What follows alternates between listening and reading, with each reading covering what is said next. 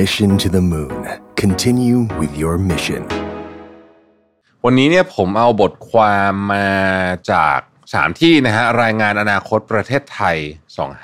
2585 นะครับแล้วก็จาก BBC ชื่อ Do We Really Live Longer Than Our Ancestors นะครับแล้วก็จาก Aging Asia นะฮะ Asia Pacific Silver Economy นะครับเราจะขอเน้นไปที่เรื่องของประเทศไทยก่อนละกันนะฮะว่า ประเทศไทยเป็นยังไงบ้างจริงๆ มันเป็นบทความในเพจของ Mission to the Moon แหละ ที่ทีมงานเราเขียนชื่อว่า แก่เดียวดายและชายขอบสังคมสูงวัยของไทยในอนาคตนะครับ ซึ่งฟังดูแล้วเนี่ยมันช่างไม่ค่อยดีสักเท่าไหร่ใช่ไหมนะฮะทีนี้ทำไมเราถึงพูดอย่างนั้นนะครับ ก่อนหน้านี้เนี่ยเราอาจจะเคยได้ยินคำว่าประเทศไทยเนี่ยมีแนวโน้มที่จะแก่ก่อนรวยนะครับ ก็คือ ตรงไปตรงมาก็คือว่าเราเรายังเก็บเงินไม่เพียงพอนะแต่ว่าเราแก่แล้วนั่นเองนะครับ ซึ่งเอออย่างอย่างญี่ปุ่นเนี่ยเขารวยก่อนแก่นะฮะแต่เขาก็ยังมีปัญหาเลยนะพูดจริง ๆแล้วเนี่ย แต่ว่าของเราเนี่ยอาจจะปัญหาหนักกว่า คือตอนนี้เนี่ย อายุคนเนี่ยมันยืนยาวขึ้นค่อนข้างแน่นอนนะฮะแล้วก็เรากำลังมีอายุที่ยืนยาวขึ้นสุขภาพแข็งแรงมากขึ้นนะครับ แต่ว่าโครงสร้างทางเศรษฐกิจเนี่ยมันไม่ได้ อาจจะไม่ได้เอื้อกับทุกประเทศ หรือไม่ได้เอื้อกับทุกกลุ่มสังคมในประเทศนั้นๆด้วยซ้ำเราก็กังวลอะเพราะว่าตอนนี้เรามีปัญหาเรื่องความเหลื่อมล้ำจริงๆต้องบอกว่าปัญหาเรื่องความเหลื่อมล้ำเนี่ย มันส่งผลไปถึงประเด็นอื่น เช่น ประเด็นเรื่องของอะสงครามนะเงินเฟอ้อพวกนี้คือมันถ้าความเหลื่อมล้ำมันน้อย แล้วก็แล้วก็คนมีทรัพยากรทางด้านเงินเพียงพอ เราก็คงไม่ได้ห่วงอะไรมากนะฮะแต่ว่าขนาดนี้เนี่ย ขาหนึ่งเทคโนโลยีเราก็ไปเร็วนะธุรกิจเปลี่ยนเร็วนะครับหุ่นยนต์ก็มาออโตเมชันก็มานะฮะงานก็จะหายไปบางส่วน เพิ่มขึ้นมาบางส่วน ในขณะเดียวกันเรามีอีกขาหนึ่งที่มีโรคระบาดสงคราม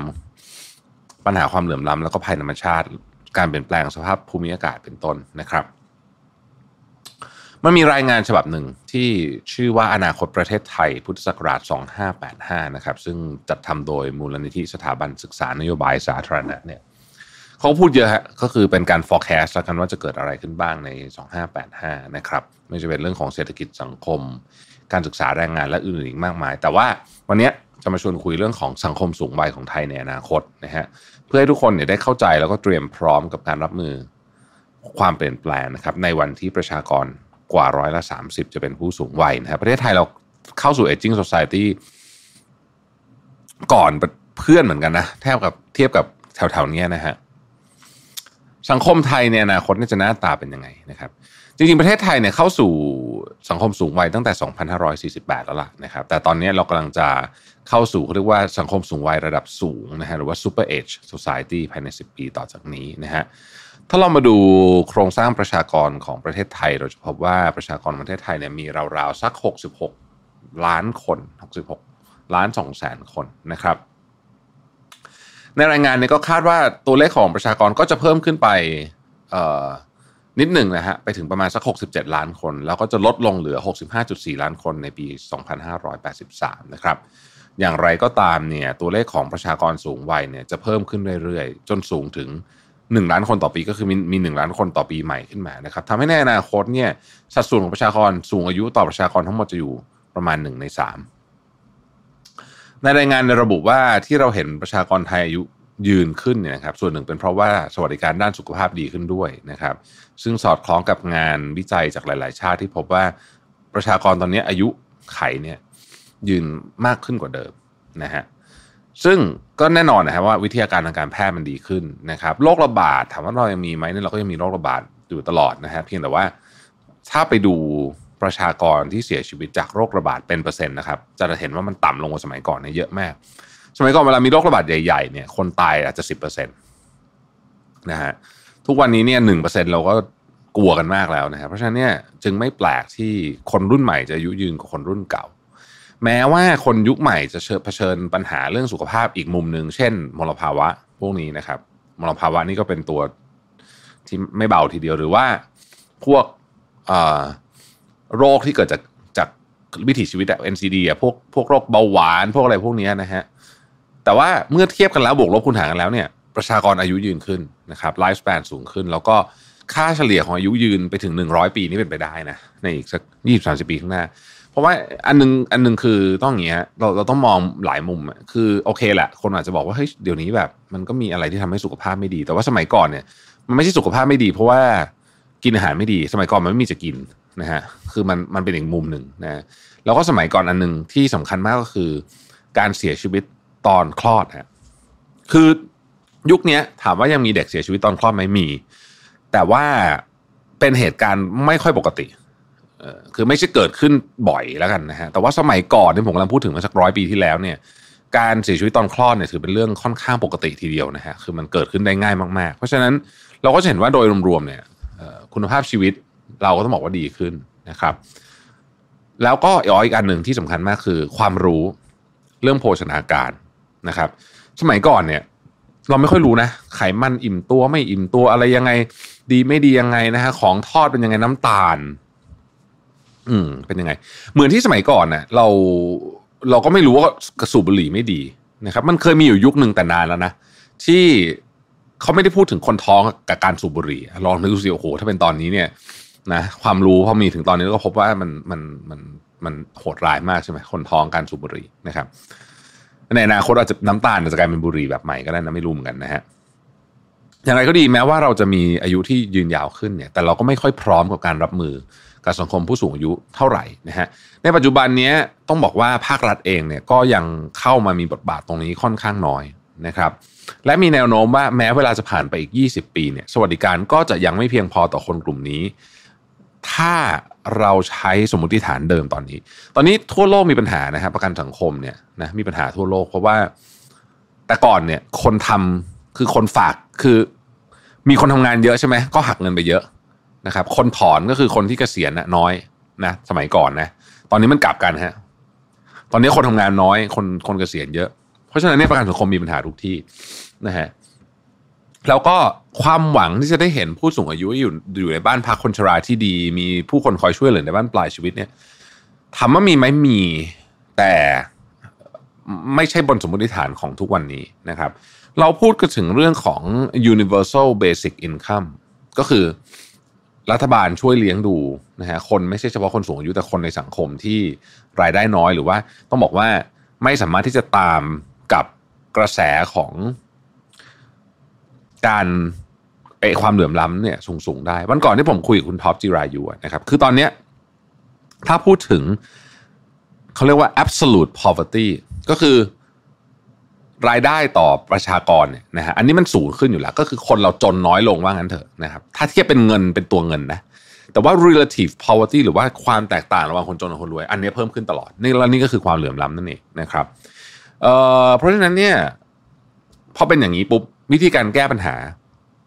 ถ้าเราไปดูเงินในประกันสังคม เราพบว่าใช้วิธีเดิมยังไงก็ไม่มีทางสู้ได้นะครับ ดังนั้นเนี่ยมันจึงจะต้องหา productivity tools ที่ไม่ใช่แรงงานแบบในนิยามแบบเก่าอะนะฮะมาสร้าง productivity กับสังคม เพื่อที่เราจะได้มีเงินในการมาเลี้ยงดูผู้สูงอายุ หรือเลี้ยงดูสังคมทั้งสังคมผ่านระบบที่เรียกว่า universal basic income นี่แหละนะครับและการเลี้ยงดูต่างๆ พวกนี้ มันจะต้องทำผ่านวิธีการคิดใหม่ ถ้าเป็นภาษาเขาเรียกว่า paradigm shift เลยก็ว่าได้นะครับคำถามคือแล้วถ้าเกิดทำไม่ได้อะจะเกิดอะไรขึ้น ภาระการเลี้ยงดูผู้สูงอายุจะตกเป็นของครอบครัวอย่างนั้นหรือเปล่านะครับ ก็ต้องตอบอีกว่าไม่ง่ายแบบนั้นเช่นกันนะฮะคือตอนนี้ค่านิยมเปลี่ยนนะครับคน generation หลังๆเนี่ยก็คือไม่ใช่ว่าไม่รักพ่อแม่หรืออะไรนะแต่ว่าหันมาให้ความสำคัญกับการศึกษาแล้วก็ไลฟ์สไตล์มากขึ้นนะครับ คนรุ่นใหม่เนี่ยนิยมอยู่คนเดียวนะฮะหรือบางคนแม้จะมีคู่ครองแล้วก็ไม่อยากมีลูก แล้วก็ไม่ได้อยากจะด้วยปัจจัยทางเศรษฐกิจเนี่ยนะฮะการโครงสร้างครอบครัวของสมัยนี้ไม่เหมือนสมัยก่อนพูดง่ายก็คือว่า แก่ไปก็ไม่ใช่ว่าจะมีคนดูแลว่างั้นเถอะนะครับหากหญิงไทยในวัยเจริญพันธุ์เนี่ยเคยมีบุตรเฉลี่ย 6.1 คนต่อปีเมื่อ 60 ปีที่แล้วนะฮะความรับผิดชอบของผู้สูงอายุคือมีลูก 6 คนน่ะมันก็ต้องมีใครมาดูพ่อแม่ได้อยู่แล้วใช่ไหมฮะแต่ปัจจุบันเนี้ย หญิงไทยมีบุตรเฉลี่ยเพียง 1.5 คนเท่านั้นนะครับประกอบกับขนาดครอบครัวเฉลี่ยเหลือเพียง 2.4 คน ต่างกับเมื่อ 30 ปีที่แล้วแค่เจเนอเรชันเดียวเนี่ยตอนนั้นครอบครัวเฉลี่ยนี่อยู่ 5-6 คนนะครับเพราะฉะนั้นถ้าเกิดว่าเรามองภาพนี้เนี่ยคือถ้าเกิดเรามองแบบผิวๆเราก็จะรู้สึกว่าเอ๊ะมันก็ไม่ได้มีอะไรขนาดนั้นเท่าไหร่นี่นะแต่ถ้าเกิดมองลงลึกไปจริงๆแล้วเนี่ยเราจะพบว่า เอ๊ะใครจะดูแลนะครับ จึงเป็นที่มาของคำว่าแก่เดียวดายและชายขอบแปลว่า กลุ่มผู้สูงอายุที่ต้องอยู่อย่างเดียวดายมีจำนวนเพิ่มขึ้นอย่างน่าเป็นห่วง ในปี 2565 นะครับประชากรสูงอายุที่อาศัยอยู่คนเดียวเนี่ยมีร้อยละ 12 ของประชากรนะครับรายงานคาดการณ์ว่าจะเพิ่มเป็นร้อยละ 15 นะฮะหรือเท่ากับผู้สูงอายุประมาณ 3 ล้านคนในปี 2583 นะครับซึ่งหากในอนาคตยังไม่มีการดูแลจากภาครัฐที่ดีขึ้น จะเป็นตัวเลขที่น่าเป็นห่วงอย่างมาก เพราะรายงานจากกรมสุขภาพจิตพบว่าอัตราการฆ่าตัวตายของผู้สูงอายุไทยเนี่ยเพิ่มขึ้นทุกปี แล้วเราจะรับมือกับเรื่องนี้ยังไงนะครับ ในต่างประเทศเนี่ยเขาให้ความสนใจกับเรื่องหนึ่ง ที่ใช้คำว่า active aging หรือการยกระดับคุณภาพชีวิตของผู้สูงวัยให้มีงานทำไม่ใช่แค่มีงานทำมีส่วนร่วมในสังคมเป็นส่วนหนึ่งของสังคม มีสุขภาพที่ดีมั่นคงอยู่ในสภาวะแวดล้อมที่ดีนะครับ มันคือกระบวนการแบบเป็นอีโคซิสเต็มที่ ผลักดันให้ผู้สูงอายุเนี่ยมีความรู้ด้านเทคโนโลยี มีทักษะการเรียนรู้ตลอดชีวิต หรือที่เรียกว่า lifelong learning เอ่อ mindset อะไรแบบนี้นะฮะจะเป็นวิธีที่ดีต่อทั้งตัวผู้สูงอายุด้วยเพราะว่าเขาก็จะมีสังคมมีอะไรต่างๆนะพวกนี้นะครับ แล้วก็ยังช่วยในแง่ของประสิทธิภาพประสิทธิผลด้วยนะฮะเมื่อเทียบกับคอนเซปต์การทำงานแบบเดิมก็คือว่าเอาแต่วัยหนุ่มสาวมาทำงานอะไรแบบนี้เป็นต้นนะครับ ถ้าว่าผู้สูงวัยเหล่านี้ได้เรียนรู้เทคโนโลยี และสามารถเป็นส่วนหนึ่งของระบบแรงงานได้นะครับ ประกอบกับใช้ประสบการณ์และความเชี่ยวชาญเดิมที่มีซึ่งก็มีคุณค่าอยู่เนี่ยนะฮะอาจจะเพิ่ม productivity ทั้งองค์รวมได้แต่มันต้องมีการวางแผนนะครับ ต้องมีการวางแผน เพราะฉะนั้นมันก็จะวินวินถ้าเป็นลักษณะแบบนี้นะฮะทีนี้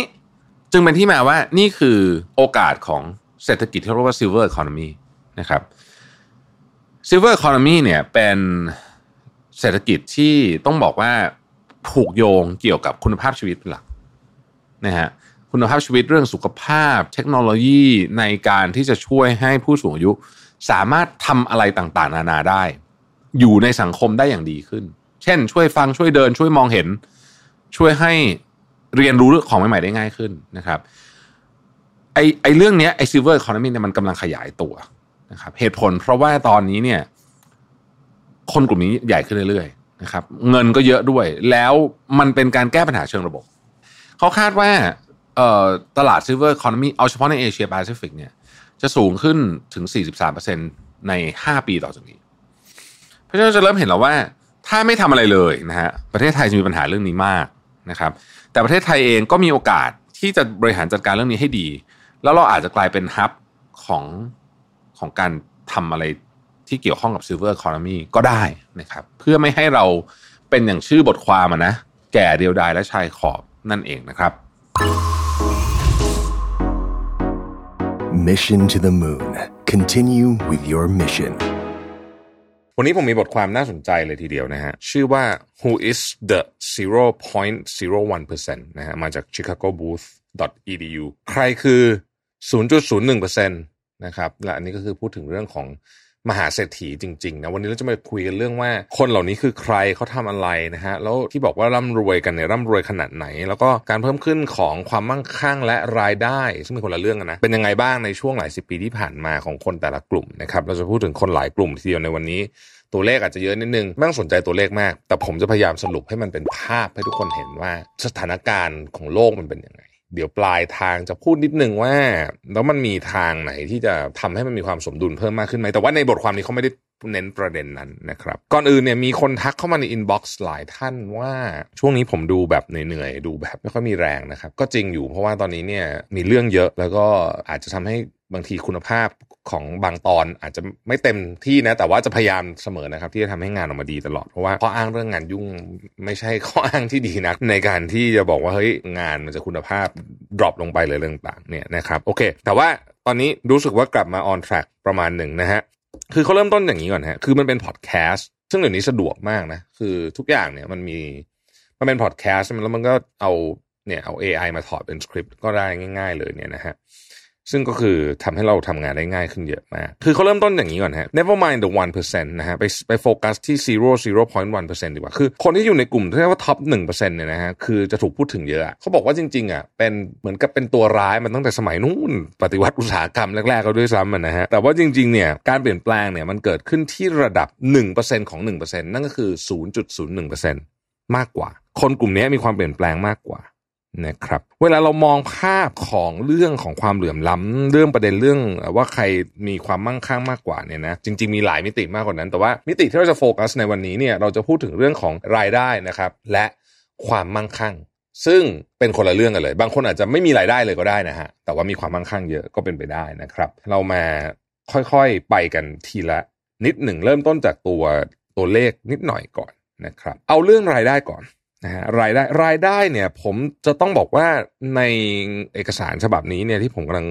คุยอยู่เนี่ยรายได้ของเขาเนี่ยเขาไม่เอา capital gain ด้วยนะ คือหมายถึงว่า capital gain ก็คือสมมติคุณถือหุ้นอยู่ร้อยหนึ่งแล้วมันเพิ่มเป็นร้อยยี่สิบแบบเนี้ยเราไม่เอาด้วยนะฮะเรานับเฉพาะรายได้ที่เป็นรายได้จริง ๆ นะครับ ในกลุ่มที่เป็นหนึ่งเปอร์เซ็น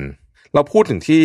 สหรัฐอเมริกานะตัวเลข แต่ว่าอย่างนี้เออเรื่องนี้น่าสนใจก่อนก่อนจะไปต้องทำความเข้าใจประเด็นนี้ก่อน เวลาเราพูดว่าเฮ้ยคนทำรายได้ที่อเมริกาหนึ่งแสนเหรียญแบบนี้นะฮะอาชีพเดียวกันที่เมืองไทยหนึ่งแสนเหรียญนี่คือต่อปีเนี่ยนะแน่นอนได้ไม่ถึงหรอกนะครับมันอาจจะต่างกันครึ่งหนึ่งอะไรอย่างเงี้ย ประเด็นคือคือทำให้เรารู้สึกว่าเออเฮ้ยเวลาเราพูดตัวเลขที่อเมริกามันจะไม่มันจะไม่ค่อยมีความเชื่อมโยงกับประเทศไทยหรือเปล่า แต่ในความเป็นจริงแล้วเนี่ยนะฮะ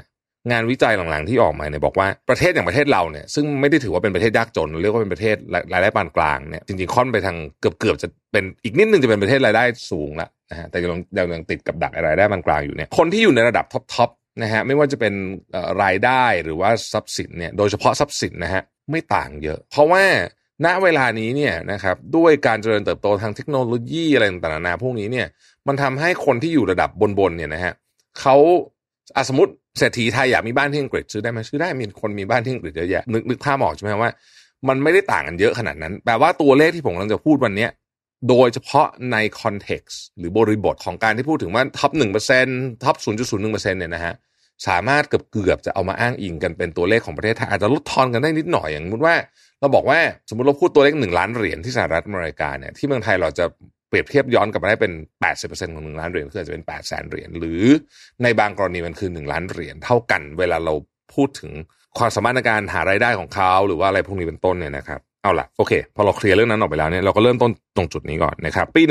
1973 ก็คือย้อนหลังกลับไปสัก 50 ปีเนี่ยนะครับคนที่มีรายได้นะฮะเน้นหน่อยรายได้1%เนี่ยนะครับ เป็นมีอัตราส่วน 8%คือคนที่มีรายได้ 1%เนี่ยถ้ามีถ้าเอากลุ่มท็อป 1%เนี่ยมีรายได้ 8%ของรายได้ทั้งหมดของที่ถูกเจเนเรตในปีนั้นนะครับในขณะเดียวกันในปี 2010 เนี่ยเพิ่มขึ้นมาเป็น 17%พูดง่ายก็คือชิ้นเค้กหรือว่าชิ้นพายของเศรษฐีกลุ่ม1%เนี่ยมันเพิ่มขึ้นเมื่อเทียบกับรายได้โดยรวมทั้งหมด นั่นก็แปลว่ากลุ่มคนที่เหลืออีก 99%เนี่ยรายได้ขึ้นตามไม่ทันกลุ่มนี้ นะฮะแต่ไอ้ที่น่าสนใจมันอยู่ตรงนี้ฮะในระยะเวลาเดียวกันกับที่ผมพูดเนี่ยนะฮะแปดเปอร์เซ็นต์เป็นสิบเจ็ดเปอร์เซ็นต์นี่คือประมาณเท่าตัวนะครับแต่ในระยะเวลาเดียวกันกับที่ผมพูดเนี่ยรายได้ของกลุ่ม 0.01%เพิ่มขึ้นถึง 7 เท่าตัว ส่วนแบ่งของรายได้ขอนเทน้นคือส่วนแบ่งในชิ้นเค้กนะฮะเพิ่มขึ้นถึง 7 เท่าตัวแปลว่ากลุ่มท็อป 0.01%เนี่ยได้เค้กชิ้นใหญ่ขึ้นเรื่อยๆอ่า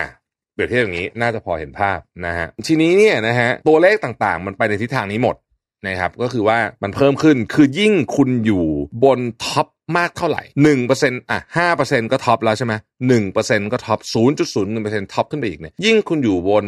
top มากขึ้นเท่าไหร่เนี่ยนะครับชิ้นเค้กของคุณเนี่ยมันใหญ่ขึ้นเรื่อยๆ เทียบกับเค้กโดยรวมทั้งหมด อันเนี้ยตัวเลขไปในทิศทางเดียวกันหมดนะครับ ทีนี้คำถามคือ เอาเทียบอเมริกาก่อนนะ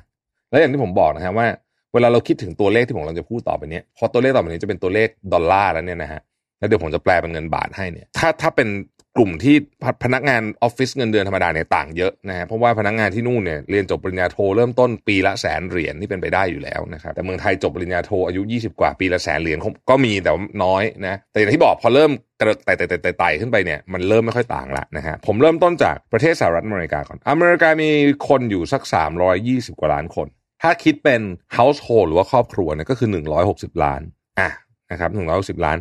160 ล้านครัวเรือนขออภัย160 ล้านครัวเรือนนะฮะถ้าคุณบอกว่า1%เ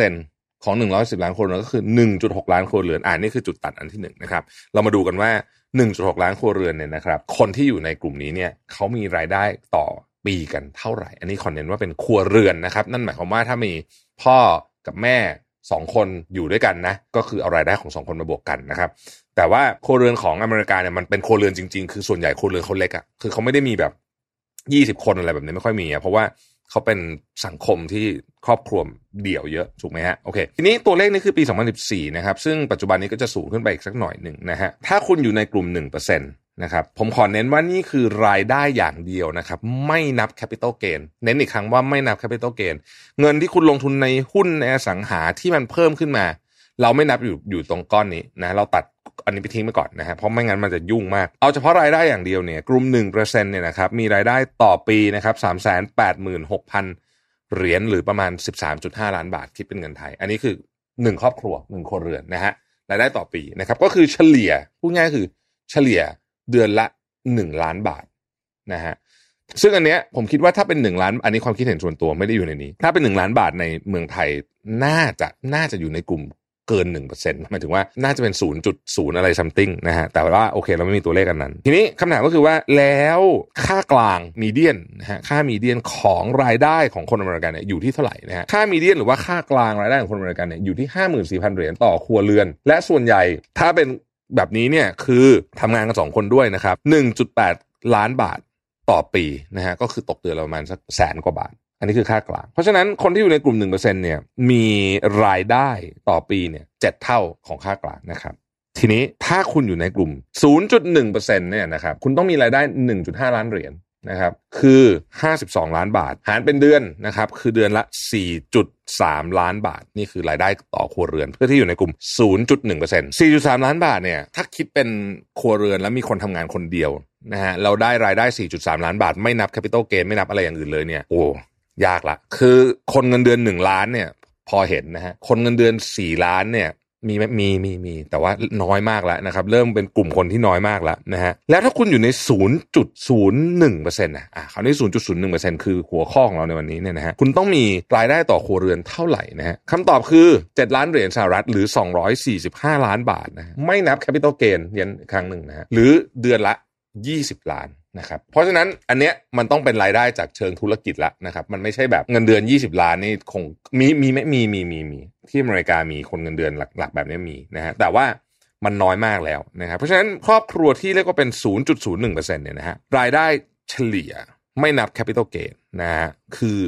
245 ล้านบาทต่อปี อันนี้คือ ภาพให้เห็นก่อน หลังจากนั้นเนี่ยรายงานฉบับนี้ก็จะพูดถึงสถิติต่างๆ ซึ่งผมจะไม่เอามาหมดทั้งหมดเนี่ยนะเพราะคุณจะปวดหัวมากกับสถิติ แต่ว่าก็ยังคงเป็นในเทรนด์ที่ผมบอกก็คือ ยิ่งคุณอยู่ top ขึ้นไปเท่าไหร่เนี่ยนะฮะชิ้นส่วนของเค้กคุณใหญ่ขึ้นนั่นแปลว่าชิ้นส่วนเค้กคุณเพิ่มขึ้น เยอะกว่าเทียบกับกลุ่มที่ล่างลงมา เพราะเค้กทั้งหมดคือหนึ่งร้อยเปอร์เซ็นต์คือคือเค้กมันก้อนใหญ่ขึ้นก็จริง แต่ว่ามันหารด้วยหนึ่งร้อยเสมอนะฮะ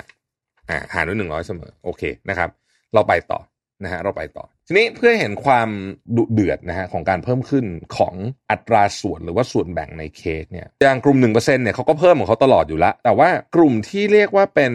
very rich people เนี่ยนะมันจะไม่ได้เพิ่มเป็นแบบจาก 25%เป็น 40%หรืออะไรเงี้ยเราพูดกันถึงแบบเพิ่มบางที4เท่า 5 เท่าในทุกมิติ ไม่ว่าจะเป็นความมั่งคั่งรายได้ คุณจะพูดเรื่องประเด็นอะไรก็ตามที่เกี่ยวข้องกับเงินเนี่ยอันเนี้ยเพิ่มขึ้นเป็น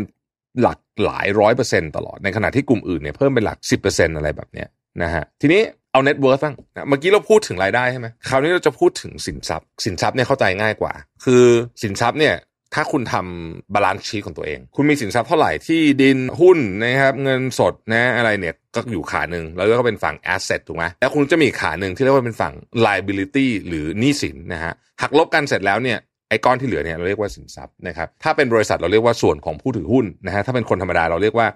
สินทรัพย์ กลุ่มคนที่อยู่ใน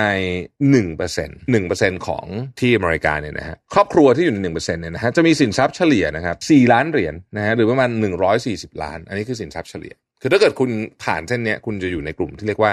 top 1%นะครับอย่างไรก็ตามถ้าเกิดว่าคุณต้องขึ้นไปอยู่ในระดับ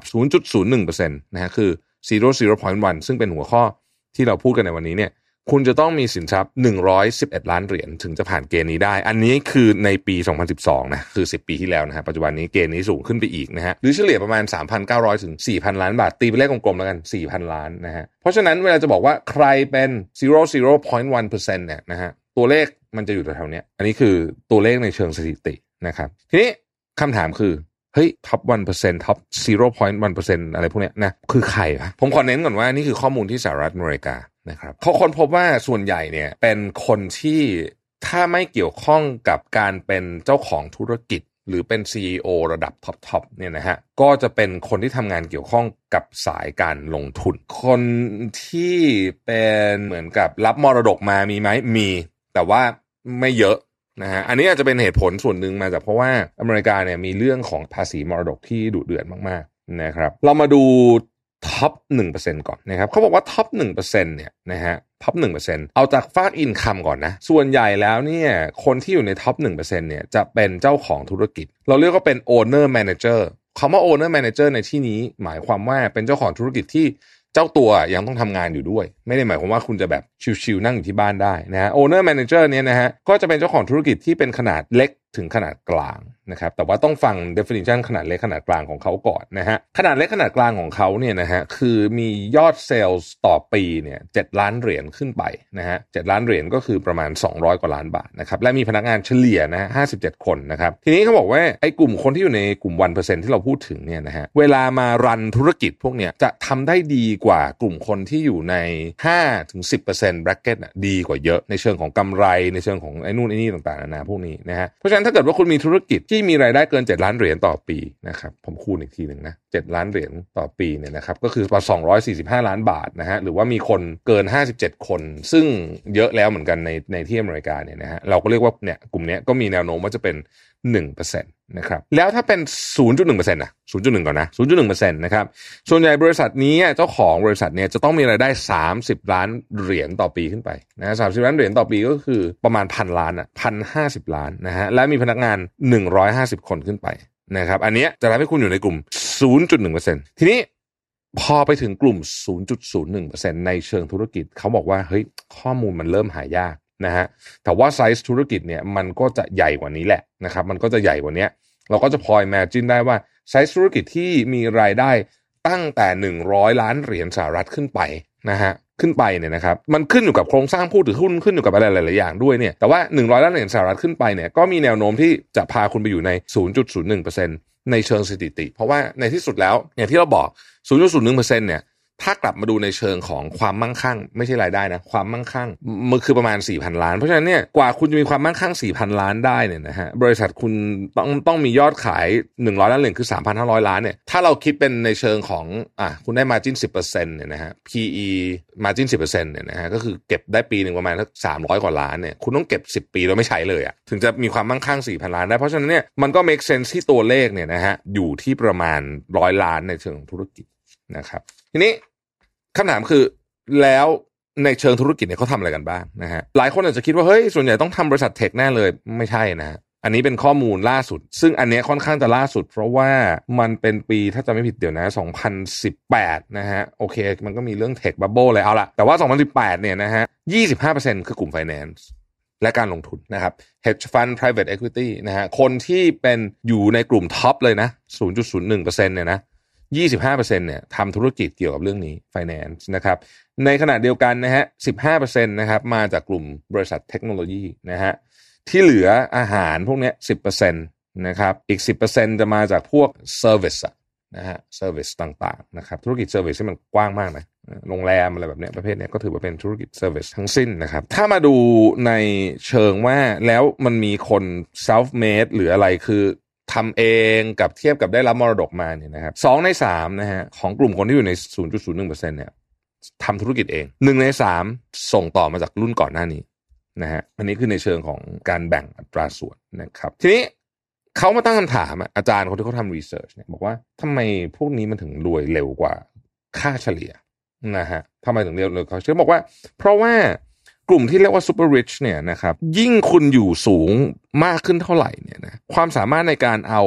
skill skill นี่ไม่ใช่ skill ของคุณคนเดียวด้วยนะ skill ของคนที่ทำงานให้กับคุณทั้งหมด บวกกับเทคโนโลยีแล้ว globalization สามอย่างเนี้ยนะฮะมันจะทำให้สเกลของธุรกิจเนี่ยมันเพิ่มขึ้นได้เร็ว หรือถ้าพูดในอีกภาษาหนึ่งก็คือว่า ยิ่งอยู่สูงเท่าไหร่ในบันไดนี้เนี่ยนะฮะคุณจะใช้เครื่องมือพวกนี้ได้สร้างประโยชน์ได้มากกว่า แปลว่ากลุ่มสมมุติว่าเอาบริษัทมาเรียงกันร้อยบริษัทเนี่ยนะ ไอ้ประมาณ 3 4 บริษัท top ๆเนี่ยจะใช้เครื่องมือพวกนี้เราสร้างความมั่งคั่งได้เยอะมาก นั่นก็ไม่แปลกใจเลยว่าทำไมความมั่งคั่งเนี่ยมันไปตกอยู่กับอยู่บนสุดของตารางอยู่ตลอดเวลานะฮะแล้วก็ concept ของธุรกิจในยุคนี้มันมี concept ของ winner take all กับ superstar concept เนี่ยอยู่เบื้องหลังด้วยนะครับแปลว่าธุรกิจไม่เยอะที่จะสามารถกวาดความมั่งคั่งในตลาดนั้นไปได้เกือบหมดเลย และมันเป็นแบบนี้มันฝังอยู่ในระบบทุนนิยม สมัยใหม่ต้องพูดงี้เลยนะฮะแล้วเขาบอกว่าปัจจุบันนี้เนี่ยเทคโนโลยีใหม่ๆเนี่ยทำให้คุณสามารถทำสิ่งที่ธุรกิจไม่สามารถทำได้เมื่อ 30 ปีที่แล้วได้ และคนที่ใช้หรือว่า leverage เทคโนโลยีพวกนี้เนี่ยนะฮะก็จะยิ่งสร้างความมั่งคั่งห่างขึ้นไปอีกเทียบกับคนอื่น เขาบอกว่าเทคโนโลยีเอาอะไรเอาง่ายๆนะเอาเอาแบบง่ายสุดๆเลยเนี่ยนะฮะเอาอินเทอร์เน็ตอินเทอร์เน็ตเนี่ยทำให้คนที่ เป็นนักกีฬาคนดังทั้งหลายอะหาเงินง่ายกว่าสมัยก่อนเยอะมากเขาเปรียบเทียบให้ฟังบอกเปเล่เราดูดอเปเล่แล้วกันนะสมมติคุณเปรียบเทียบเปเล่เนี่ยนะครับแล้วเอาเงินเดือนเปเล่ตอนนู้นซึ่งเปเล่ก็คือโคตรดังสุดๆเลยใช่ไหมสมัยก่อนนะเปรียบเทียบมาจากวันนั้นนะแล้วก็เอาเงินที่เขาได้เยอะที่สุดต่อปีเนี่ยนะฮะคำนวณมาเป็นเงินในวันนี้เนี่ยเขาจะได้เงินประมาณปีละล้านเหรียญซึ่งถือว่าจิ๊บจ๊อยมากเทียบกับนักกีฬาเก่งๆสมัยนี้เอาแค่เบสบอลเนี่ย นะครับตัว top top ของเบสบอลเนี่ยปีหนึ่งเขาหาได้ 33 ล้านเหรียญนี่นี่คือเบสบอลซึ่งมีคนดูไม่เยอะด้วยนะ แต่ถ้าคุณไปเทียบนะฮะกับนักกีฬาที่แบบ top สุด ๆ จริงๆอย่างเช่นคริสเตียโนโรนัลโดหรือว่าเลบรอนเจมส์เนี่ยนะฮะพวกนี้เนี่ยหาได้เป็นเทียบเป็นเงินเนี่ยนะใช้คำว่าเป็นหลักร้อยเท่าหรือหลายร้อยเท่าของเปเล่ด้วย เพราะมีเงินสปอนเซอร์มีอะไรพวกนี้ซึ่งถามว่าถูก drive ด้วยอะไรก็ drive ด้วยเทคโนโลยีนี่แหละ นะครับเรื่องนี้จริงไปถึงกับเรื่องของการลงทุนด้วย ซึ่งเป็นอย่างที่เมื่อกี้บอกไว้25%ของกลุ่มคนที่อยู่ในกลุ่มนี้ทำเรื่องของการลงทุนเนี่ยนะฮะคือเขาบอกว่าสมัยก่อนเนี่ยนะถ้าคุณจะหาเงินได้แบบหลัก 1,000 ล้านเหรียญต่อปีเนี่ยคุณจะต้องเป็นแบบสุดๆ จริงๆอะแต่ว่าปัจจุบันนี้เฮดฟันทั้งทั้งหลายเนี่ยนะฮะเจ้าของเฮดฟันทั้งหลายเนี่ยก็หา 1,000 ล้านเหรียญกันได้เป็นเรื่องปกติต่อปีอยู่แล้ว ซึ่งสมัยก่อนเนี่ยทำเปรียบเทียบมันเป็นเงินสมัยนี้นะถือว่ายากมากนะเพราะฉะนั้นเทคโนโลยีเป็นอีกหนึ่ง catalyst นะฮะคำถามสำคัญ ซึ่งน่าจะเป็นคำถามท้ายๆของวันนี้ก็คือว่า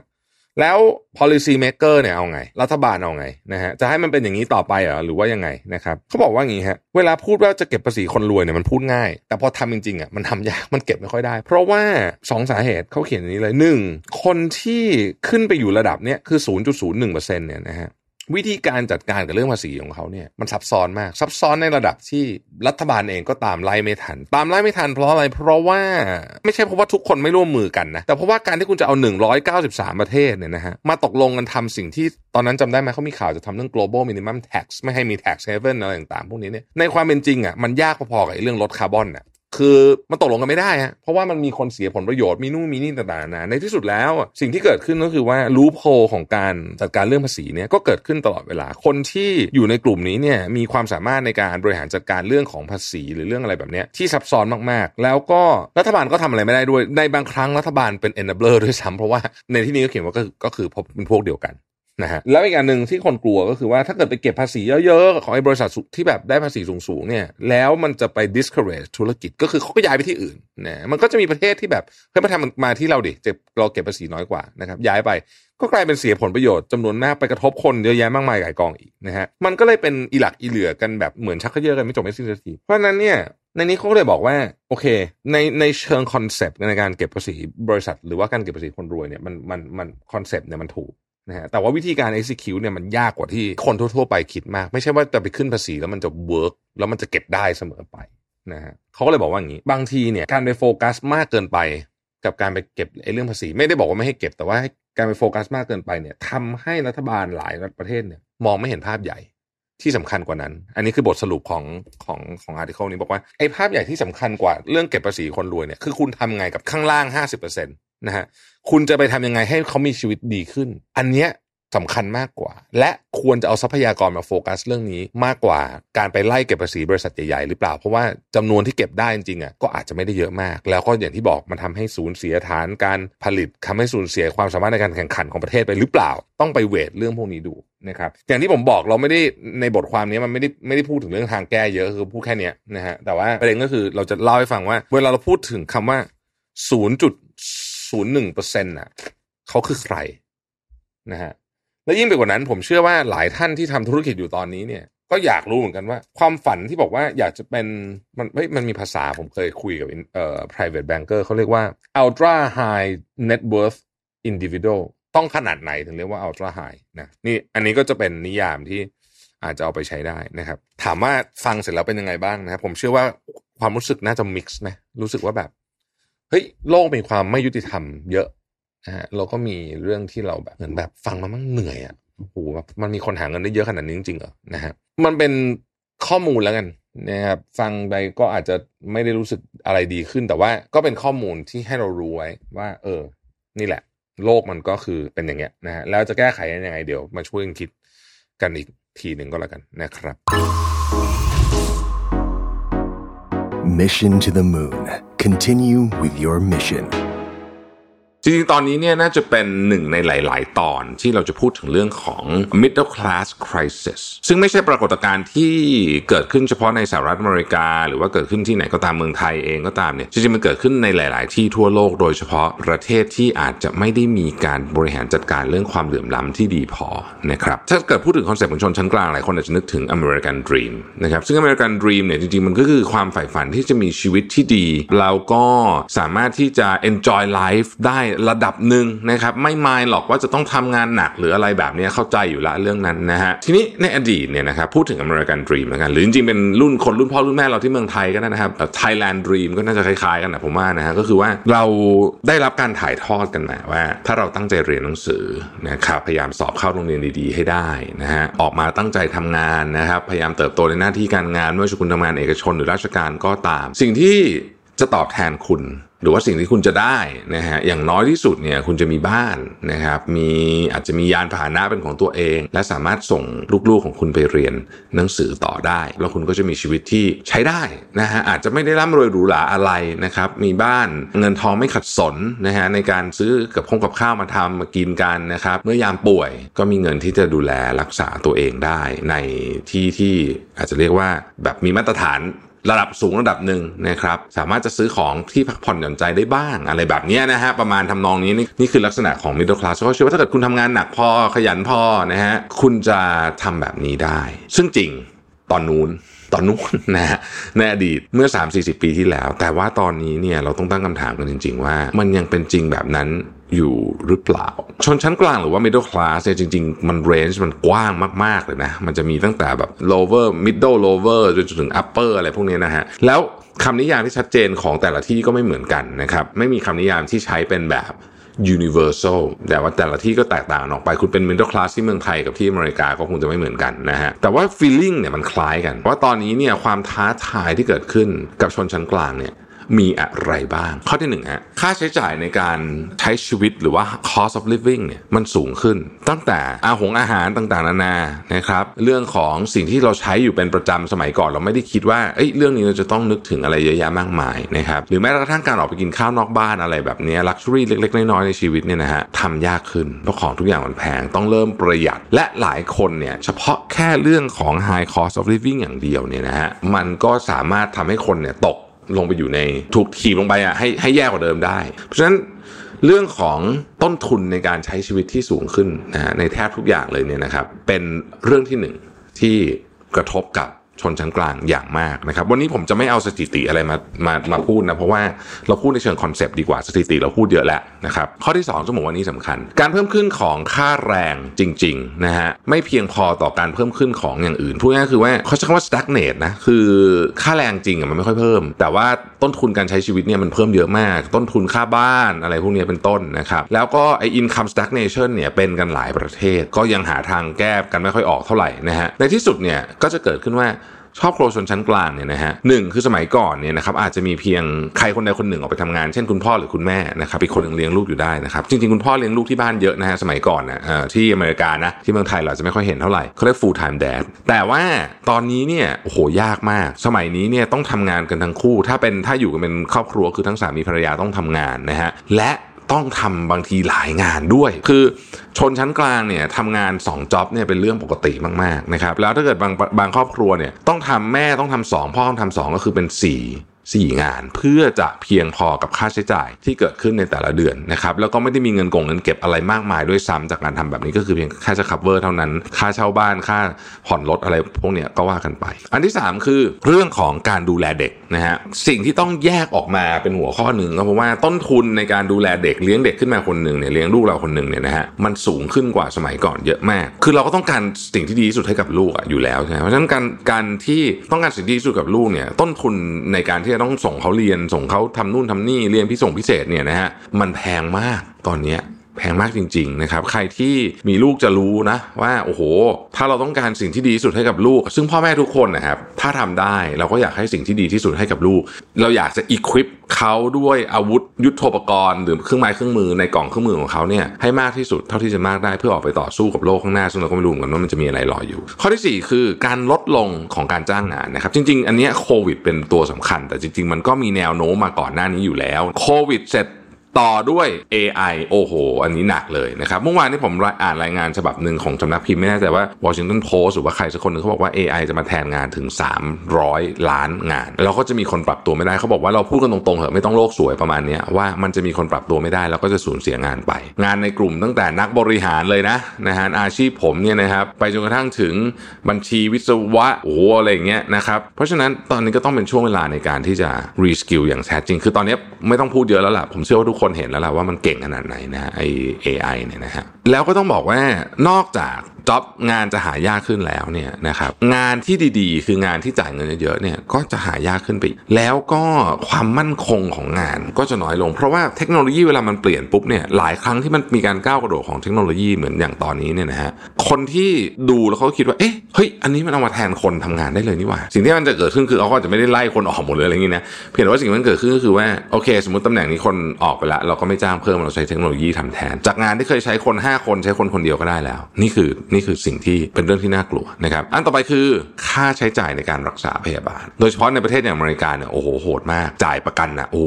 สุด ๆ เลยนะฮะแพงมากๆนะครับแล้วป่วยขึ้นมาทีนึงเงินกงเงินเก็บอะไรที่มีทั้งหมดเนี่ยมีโอกาสที่จะเรียกว่าหายไปได้หมดเลย ข้อที่ 6 คือการเข้าถึงแหล่งทุนนะครับถามว่าคนชนชั้นกลางเนี่ยเข้าถึงแหล่งทุนได้ไหมก็ต้องตอบว่าได้ ประมาณหนึ่งละกันนะฮะอย่างไรก็ดีเนี่ยนะครับการที่ดอกเบี้ยมันเพิ่มขึ้นอย่างมโหฬารในช่วงที่ผ่านมานี้และอาจจะอยู่ในระดับสูงต่อไปหลายนักวิชาการหลายคนคาดการว่าไอ้ช่วงดอกเบี้ยต่ำเนี่ยคงจะไม่มีอีกแล้วเนี่ยนะฮะก็จะทำให้การเข้าถึงแหล่งทุนเนี่ยมันยากขึ้นแล้วก็ต้นทุนสูงมากขึ้น ข้อตอบแมาคือข้อที่7นะครับก็คือนโยบายของภาครัฐไม่ได้ช่วยส่งเสริมการเจริญเติบโต หรือสร้างความแข็งแรงให้กับชนชั้นกลาง บางทีอาจจะกลับขากันด้วยซ้ำตอนนี้นโยบายของภาครัฐในหลายประเทศนะฮะกระทบ กับชนชั้นกลางโดยตรงโดยเฉพาะในสหรัฐอเมริกาเดี๋ยวเดี๋ยวค่อยว่ากันเรื่องเมืองไทยนะฮะเพราะเนี่ยนโยบายภาครัฐมีผลเยอะมากนะครับส่วนข้อ 8 คือการยืมเงินมากเกินไป การเป็นหนี้มากเกินไป และการใช้เงินมากเกินไป เราเริ่มเห็นความน่ากลัวของการที่เราติดเงินบัตรเครดิตหรืออะไรพวกนี้เราใช้เงินมากเกินไป เพื่อจะตามไลฟ์สไตล์ที่เราคิดว่าเป็นไลฟ์สไตล์ที่เราควรจะได้นะครับชนชั้นกลางเนี่ยเข้าถึงอินเทอร์เน็ตอย่าง 100%เข้าถึงโซเชียลมีเดียอย่าง100%และได้รับ impact ไปเต็มๆจากไลฟ์สไตล์ที่เปลี่ยนไปนะครับเราจะสังเกตว่าคนจำนวนมากสมัยนี้เนี่ยนะฮะเอาพูดตรงๆแบบพูดตรงๆเลยนะแบบไม่ต้องแบบว่าไม่ต้องแบบอ้อมค้อมเนี่ยคือสมัยสมัยก่อนเนี่ยก็นั่งบินสมมติไปเที่ยวต่างประเทศเนี่ยบิน economy ก็ไม่รู้สึกอะไรถูกไหมฮะโอ้สมัยนี้ต้องบิน business class นะต้องถ่ายรูปมานะฮะอะไรอย่างเงี้ยนะฮะจริงๆ business class เนี่ยนะฮะคือเริ่มแรกเริ่มเดิมทีสมัยนู้นเลยเนี่ยนะฮะคนที่บินเกือบทั้งหมดเลยเนี่ยเป็นนักธุรกิจซึ่งเขาไม่ได้จ่ายตังค์เอง นะฮะคือบริษัทจ่ายให้นะครับเพราะฉะนั้นเนี่ยพอบริษัทจ่ายให้มันก็ไปได้ไงไม่มีปัญหาไม่หักค่าใช้จ่ายได้นะฮะบริษัทเขาก็มีวิธีการจัดการของเขาอะแต่พอปัจจุบันเนี้ยนะฮะผมคิดว่า 80%นะอันนี้คงไม่ไม่มีตัวเลขแบบชัดเจนแต่ว่า เคยคุยกับเพื่อนที่เป็นแอร์มาบอกเฮ้ยประมาณสักเจ็ดแปดสิบเปอร์เซ็นต์เนี่ยเป็นนักท่องเที่ยว ถ้าเกิดคุณมีตังค์คุณใช้ไปเถอะไม่เป็นไรแต่เพียงแต่ว่าจริงๆ concept ของ business class เนี่ยที่เขาให้ที่มันสบายกว่า มันไม่ได้เป็นเพื่อความหรูหราอย่างเดียวนะฮะคอนเซปต์ของมันก็คือว่าเนื่องจากคุณชื่อก็บอก business class คือคุณบินไปเนี่ยคุณไปทำงานสมัยก่อนใช่ไหมคุณลงเครื่องปุ๊บนะฮะคุณบินมาจากกรุงเทพไปลอนดอนเนี่ยนะฮะถึงลอนดอนเช้า 8 7 8โมงเนี่ยลงเครื่องปุ๊บคุณต้องทำงานได้เลยแปลว่าคุณต้องนอนบนเครื่องบินมาได้นะฮะคุณจะนอนบนเครื่องบินมาได้ คุณก็ต้องมีที่ที่มันสบายหน่อย เพราะฉะนั้นเนี่ย ตอนนี้เราต้องเริ่มคิดจริง ๆ ว่าอะไรเป็นเรื่องจำเป็นที่เราต้องมีอะไรเป็นเรื่องฟุ้งเฟ้อที่เราอยากมีแต่มันไม่ต้องมีก็ได้ จะช่วยได้เยอะ เพราะว่าเวลาเราซื้อของอะมันคือทุกคนทุกทุกคนเวลาเวลาได้ของใหม่อะมันดีใจอยู่แล้วนะครับแต่ของใหม่อะไรก็ตามที่เวลาเราดีใจแล้วเราสองสาเดือนแล้วเราไม่ดีใจแล้วเนี่ยผมว่าไอ้พวกเนี้ยต้องคิดดีๆว่าเราอยากจะมีมันจริงหรือเปล่านะครับข้อที่9ครับคือ หลายครั้งเนี่ยก็ต้องยอมรับว่าประชาชนชาวชนชั้นกลางของเราเนี่ยนะฮะอาจจะไม่ได้มีการวางแผนเรื่องของการเงินที่ดีพอ คือไม่ได้วางแผนจริงจังแล้วกันอ่าใช้คำนี้นะครับเพราะจริงๆทั้งที่เรื่องนี้เป็นเรื่องที่สำคัญที่สุดนะฮะเราควรจะวางแผนเรื่องของการเงินเหมือนเราวางแผนเวลาเราทำธุรกิจอะมี business plan มีการ run scenario อะไรพวกนี้ต่างๆนานาพวกนี้แต่ว่าคนส่วนใหญ่ไม่ค่อยได้ทำนะครับผมแถมให้อีกนิดนึงวันก่อนเนี่ยผมไปฟัง คลิปในของใครจำไม่ได้ละนะฮะมาก็คือว่าเขาบอกว่าเฮ้ยจริงๆมิดเดิลคลาสจะไม่มีอยู่จริง จริง ๆ แล้วเนี่ยที่เขาเชื่อมันควรจะแบ่งมันควรจะแบ่งออกเป็น2คลาสเรียกว่า working class กับ กลุ่มทุนหรือว่า capitalist นะฮะทำไมถึงเป็นอย่างนั้น เพราะว่าต่อให้คุณเป็น CEO ของบริษัทใหญ่ๆ เงินเดือน 3 ล้านเนี่ยคุณก็ยังเป็น working class อยู่เพราะคุณต้องทำงานเพื่อให้คุณได้เงินเดือนนั้นมา ถูกไหมคุณไม่ทำงานคุณไม่ได้ เจ้าของธุรกิจ SME อะอ่าหุยเราเป็นกลุ่มทุนหรือเปล่า เพราะว่าเราจ้างคนมาทำงานแทนเราเต็มไปหมดเลยไม่ครับ เจ้าของธุรกิจ SME เนี่ยถ้าคุณยังไม่ผ่านจุดที่ใหญ่มากๆจริง ๆ ซึ่งปีปีหนึ่งเนี่ยมีคนผ่านไม่เยอะเนี่ยนะคุณก็ยังถือว่าเป็น working class อยู่นี่คือในวิดีโอเขาบอกอย่างนี้นะฮะเพราะว่าในที่สุดแล้วอะ คุณก็ต้องทำงานฮะคุณอาจจะไม่ได้ทำงานแบบนายเก้าโมงถึงห้าโมงเหมือนคนทั่วไปก็ได้ คือคุณจะทำงานมีอิสระอะไรก็ได้แต่พอยคือคุณต้องทำงานอยู่ดี ในฝ้าของทุน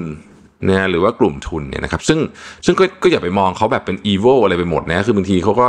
คือคือคือดีๆเขามีเยอะนะฮะแต่กลุ่มทุนสิ่งหนึ่งที่ชัดเจนเลยก็คือว่าเขาสามารถให้คนอื่นทำงานแทนเขาได้หนึ่งร้อย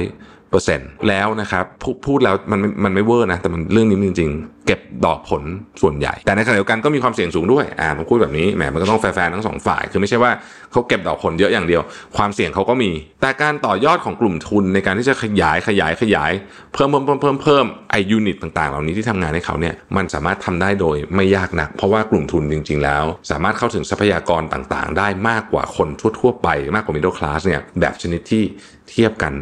ไม่ติดนะครับ ผมเคยบอกหลายทีแล้วว่าถ้าเกิดคุณรู้ว่าบริษัทใหญ่ๆเนี่ยนะเขากู้เงินกันดอกเบี้ยเท่าไหร่เนี่ยคุณจะตกใจมาก คุณจะตกใจที่แบบเฮ้ยนี่เงินดอกเบี้ยเงินกู้ดอกเบี้ยเงินฝากนะฮะประมาณนั้นเลยนะครับอ่านะฮะก็อาจจะไม่ไม่ถึงขนาดดอกเบี้ยเงินฝากหรอกแต่ว่าก็ถูกมากแล้วกันนะเพื่อนผมมีโอกาสได้ทำงานนะฮะกับทุนใหญ่เนี่ยแล้วผมก็เนี่ยแซะถามพี่เขาว่าเฮ้ยพี่พี่กู้เงินอะไรฟังแล้วแบบตกใจนะฮะโหดอกเบี้ยแค่นี้เองเหรอนะฮะนั่นแหละคือแล้วธนาคารอยากให้กู้ด้วย นะเพราะว่าเขารู้สึกว่ากลุ่มทุนใหญ่มี security มากกว่านะครับซึ่งจะบอกว่าจากสถิติแล้วเนี่ยมันไม่จริงเสมอไปนะนะฮะคุณเคยได้ยิน Grameen Bank ไหมธนาคารสำหรับคนจนนะฮะอัตราการคืนเงินที่กู้ยืมไปอะนะเยอะกว่า corporate อเมริกา ผมจำได้ผมอ่านอ่านวันนั้นอ่านตอนนั้นอ่านบทความอัตราการคืนเงินอะคือ สมมติว่านี่เสีย 3%นี่เสีย 2%อย่างเงี้ยนะฮะนี่เสียของ corporate อเมริกาที่แบงค์ให้กู้เยอะเนี่ยเยอะกว่า แต่ก็นั่นแหละฮะมันมีเรื่องอื่นที่ซับซ้อนมากกว่านั้น Mission to the Moon. Continue with your mission. จากวันก่อนที่ผมทำเรื่องทัวร์ลงไปใช่ไหมจริง ๆ ต้องบอกว่ายังไม่วันที่อัดตอนเนี้ย วันที่อัด episode นี้ไอ้นั่งตอนนั้นยังไม่ได้ on นะฮะแต่ว่าอยากจะมาเล่าต่อถึงประเด็นที่ผมคิดว่าน่าสนใจ คือมันมีคำสองคำที่ผมเห็นในอินเทอร์เน็ต แล้วผมไม่รู้มันแปลว่าอะไรจริงๆนะฮะคือคำว่า political correctness หลายท่านจะเคยเห็นนะครับกับคำว่า cancel culture เนาะผมก็เลย ให้ทีมงานไปทำกันบ้านมา แล้วก็ผมก็ไปดูมาด้วยเนี่ยแล้วรู้สึกว่าเออน่าสนใจดีเพราะมันเป็นปรากฏการณ์ที่ แม้ว่าเหมือนจะเพิ่งเกิดขึ้นแต่จริงๆแล้วมันมีรากมานานพอสมควรนะครับ เริ่มต้นที่คำว่า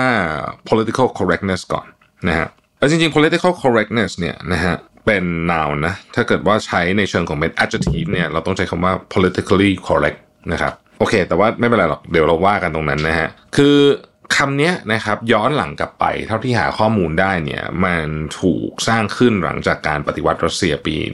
1917 นะครับ เป็นคำที่กลุ่มเสรีนิยมนะฮะหรือว่าฝ่ายซ้ายเนี่ยใช้ต่อสู้กับโครงสร้างสังคมแบบเดิม หรือว่าความเป็นอนุรักษ์นิยมนั่นเองนะครับ IPC เนี่ยหมายถึงการสื่อสารที่ถูกต้องตามหลักความเป็นจริง แต่เมื่อพิจารณาตามบริบทการเมืองกลับเป็นคำที่กระทบต่อความมั่นคง หรือว่าขัดกับอุดมการณ์ของรัฐจนไม่สามารถพูดออกมาได้นะครับ ในยุคนั้นน่ยนะฮะยุคนั้นก็คือยุคที่เนี่ยตั้งแต่ปฏิวัติรัสเซียเป็นต้นมาเนี่ยนะครับ ในจุดเริ่มต้นเนี่ยนะฮะไอ้คำว่า political correctness เนี่ยมันหมายถึงการต่อสู้ทางการเมืองนะครับความพยายามจะเปลี่ยนแปลงรูปแบบสังคมนะฮะล้มล้างระบอบทุนนิยม ระบอบกษัตริย์อะไรประเภทเนี้ยทำนองนั้นนะฮะเอ่อซึ่งมันมีความเชื่อตรงนั้นช่วงนั้นเนี่ยค่อนข้างหนักทีเดียวถ้าใครศึกษาประวัติศาสตร์ก็จะรู้ว่าลัทธิเกี่ยวกับเรื่องอ คอมมิวนิสต์อะไรพวกนี้ในช่วงนั้นเนี่ยนะฮะมันก็จะมีการพูดถึงเยอะนะครับเป็นพูดถึงการสู้รบของคนชั้นล่าง หรือว่าชนชั้นแรงงานที่จะล้มกระดานโครงสร้างทางสังคม เพื่อสร้างประชาธิปไตยที่เท่าเทียม หรือสังคมที่เท่าเทียมกันนะครับแล้วก็ไอคอมมิวนิสต์ก็เป็นอีกหนึ่งความเชื่อด้วยนะฮะแต่ว่าเราจะไม่แตะตรงนั้นเยอะเพราะว่าความหมายของคำนี้มันถูกเปลี่ยนในช่วงยุคประมาณสักยุค 70 นะครับ ในยุค 70 ยุค 80 เนี่ยไอไอเดียเรื่องการโค่นล้มเนี่ยก็ถูกผลักให้หายไปนะครับ มันเป็นจุดปลายปลายละของสงครามเย็นละ ก็เลยมาโฟกัสเรื่องของวัฒนธรรมแทนนะฮะการกดขี่เชิงวัฒนธรรมนะฮะอาจจะเป็นเรื่องการใช้ภาษานะครับในโลกวิชาการเนี่ยมันก็จะสัมพันธ์กับการเกิดขึ้นของพวกวิชาที่เรียกว่าสัญญาวิทยานะครับ จุดเปลี่ยนที่หันไปให้ความสนใจกับภาษาแทน รวมถึงมีการศึกษา วิเคราะห์โครงสร้างของภาษาในสมัยก่อนว่ามันมีการกดทับอัตลักษณ์ของมนุษย์อยู่ เช่นเดียวกัน นะครับพอสมควรทีเดียวคือสมัยก่อนเนี่ยในจ่ายยกตัวอย่างเช่น ช่วงที่มีความเชื่อเรื่องผู้ชายเป็นใหญ่เนี่ยนะครับการรีเฟอร์ถึงของต่างๆ ก็มักจะรีเฟอร์ผ่านตัวตนที่เป็นผู้ชายอะไรแบบนี้เป็นต้นนะครับเพราะฉะนั้นเนี่ยในความหมายของคำว่า political correctness เนี่ยนะครับก็จะถูกใช้กับบริบทเชิงอำนาจที่กดทับอัตลักษณ์ของคนบางกลุ่มอยู่นะครับใน Cambridge Dictionary เนี่ยกล่าวไว้นะ แปลความหมายคำนี้ไว้ตรงๆว่า the act of avoiding language and actions that could be offensive to the others especially those relating to sex and race ก็คือ มันแปลว่าการหลีกเลี่ยงนะครับ การใช้คำพูดหรือการกระทำที่อาจจะทำให้คนอื่นเนี่ยรู้สึกไม่สบายใจหรือว่าถูกโจมตีหรืออะไรแบบนี้นะครับ โดยเฉพาะที่เกี่ยวข้องกับเรื่องของเพศวิถีนะครับ และเชื้อชาติ นะฮะประมาณนี้นะครับ PC หรือว่า political correctness เนี่ยนะครับก็คือจริงๆก็คือมันก็คือการไม่ทำอะไรหรือไม่พูดอะไรคนอื่นขุนข้อหมองใจนะฮะโดยเฉพาะเรื่องที่เกี่ยวกับกับเชื้อชาติเรื่องเพศพวกนี้จะ sensitive เป็นพิเศษนะครับรวมถึงความเชื่อนะฮะวัฒนธรรมนะครับอ่ารูปลักษณ์หรือแม้กระทั่งเรื่องศาสนารวมๆมันก็คือว่าเราหลีกเลี่ยงการการการทำอะไรก็ตามที่เป็นการกดทับอัตลักษณ์ตัวตนค่านิยม หรือลักษณะเฉพาะกลุ่มของบุคคลนะครับ มดทุกอย่างเลยนะฮะรสนิยมส่วนตัวต่างๆนานาเหล่านี้นะฮะทำให้คนในสังคมเนี่ยก็เริ่มมีการผลักดัน แล้วก็มีการรณรงค์ให้สื่อสารโดนไม่เหยียดภาพลักษณ์ภายนอกตัวตนคำนิยมนะฮะหรือภูมิหลังทางประวัติศาสตร์ด้วยการใช้คำอื่นแทนนะครับยกตัวอย่างเช่น คนผิวดำในสหรัฐอเมริกานะฮะสมัยก่อนเนี่ย ก็จะมีคำว่า N word ใช่ไหมซึ่งผมไม่อยากพูด YouTube จะแบนหรือเปล่านะฮะโอเค หลังจากนั้นเนี่ยเราก็จะเรียกว่า black people แทน ซึ่งปัจจุบันนี้ก็ยังมีคนเรียกแบบนั้นอยู่นะครับ แต่ว่าเทอมที่ถูกต้องจริงๆเนี่ยคือ African American อันนี้คือดีที่สุด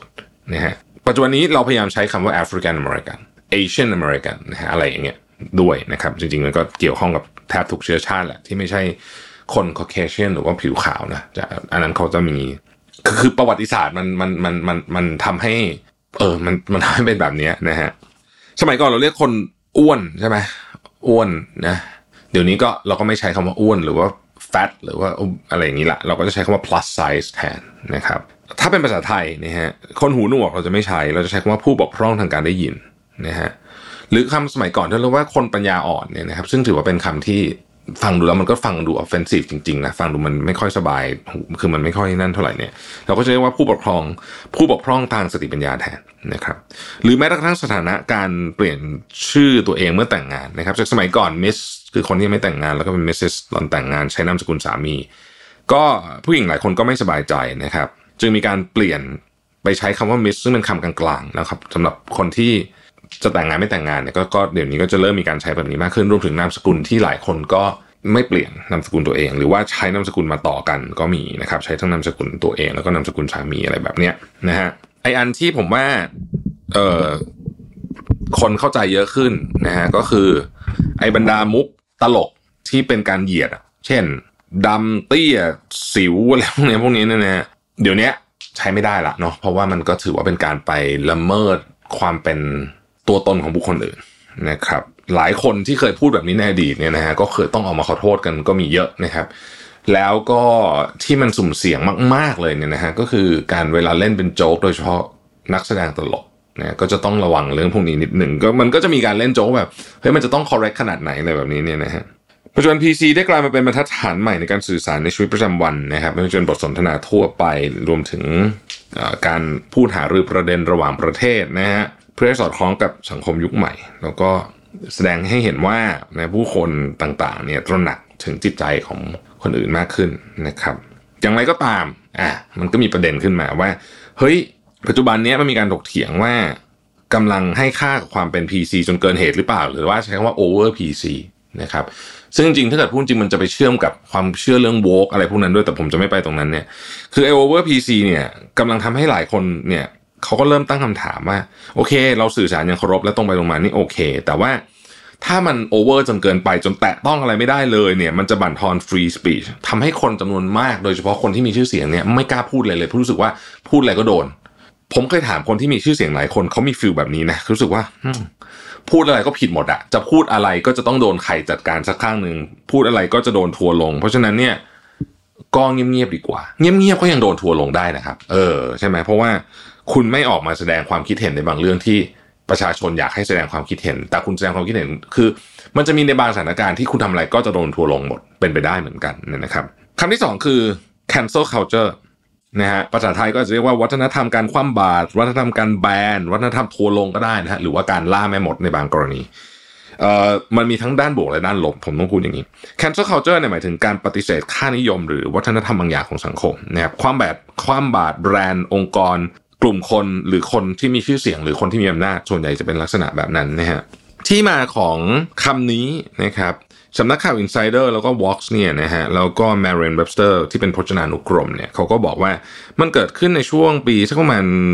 ปี 5960 นี่เองก็คือสัก5ปีที่แล้วนะฮะ มันเริ่มต้นจากกลุ่ม Black Twitter นะฮะหรือว่ากลุ่มคนแอฟริกันอเมริกันที่ใช้แพลตฟอร์ม Twitter เนี่ย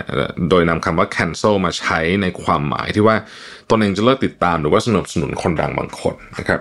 จากนั้นคำนี้เนี่ยก็ถูกนำมาใช้อย่างแพร่หลายมากยิ่งขึ้นนะฮะจนในปี 2561 ก็คือเมื่อ 4 ปีที่แล้ว 4-5 ปีที่แล้วเนี่ยก็เป็นคำว่า cancel culture ก็เป็นที่รู้จักกันอย่างแพร่หลาย พฤติกรรมของ cancel culture เนี่ยมีลักษณะที่อาจจะเรียกว่าเป็นคล้ายๆกับ social media mob นี่ยฮะก็คือว่า อาจจะมีการใช้แฮชแท็กหรืออะไรแบบนี้นะฮะในการกระตุ้นความรับรู้เป็นวงกว้าง จนเกิดพลังการเรียกร้อง ความยุติธรรมให้ให้กับใครหรือให้กับอะไรหรือให้กับความเชื่ออะไรบางอย่าง ซึ่งเกิดขึ้นจากมวลชนนะครับ cancel culture มักเป็นประเด็นการกดทับเชิงอำนาจนะฮะเช่น อันที่ดังมากๆเลยเนี่ยนะฮะซึ่งจริงๆ อันนี้มาก่อนคำนี้ก็คือ me too นะฮะ me too นี่ทุกคนคงยังจำได้นะครับหรือว่า black lives matters นะครับอันนี้ก็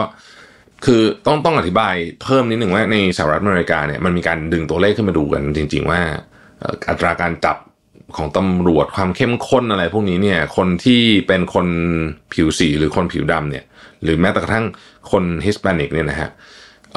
หนักโดนหนักกว่าคนผิวขาวนะครับซึ่งแล้วมันก็จะมีจำทุกคนน่าจะจำเรื่อง Black Lives Matter ได้มันจะมีเรื่องของตำรวจทำใช้อำนาจความรุนแรงเกินกว่าเหตุอะไรแบบนี้เป็นต้นเนี่ยนะครับ แล้วก็มีคลิปวิดีโอออกมาแล้วก็กลายเป็นเรื่องใหญ่มากตอนนั้น อันนี้ก็หนึ่งเป็นเป็นหนึ่งในในเรื่องของ cancel culture เหมือนกันนะครับในอีกด้านหนึ่ง cancel culture ก็เป็นการเพิ่มอำนาจต่อรองของผู้บริโภค ในการเรียกร้องให้กับชื่อเสียงคนที่มีชื่อเสียงแบรนด์ต่างๆ ออกมาแสดงความตามบรรทัดฐานของผู้บริโภคความต้องการนะฮะแล้วก็พัฒนาสังคมในยุคปัจจุบันก็คือเรียกร้องให้มีความเป็น political correctness มากขึ้นนั่นเองนะครับ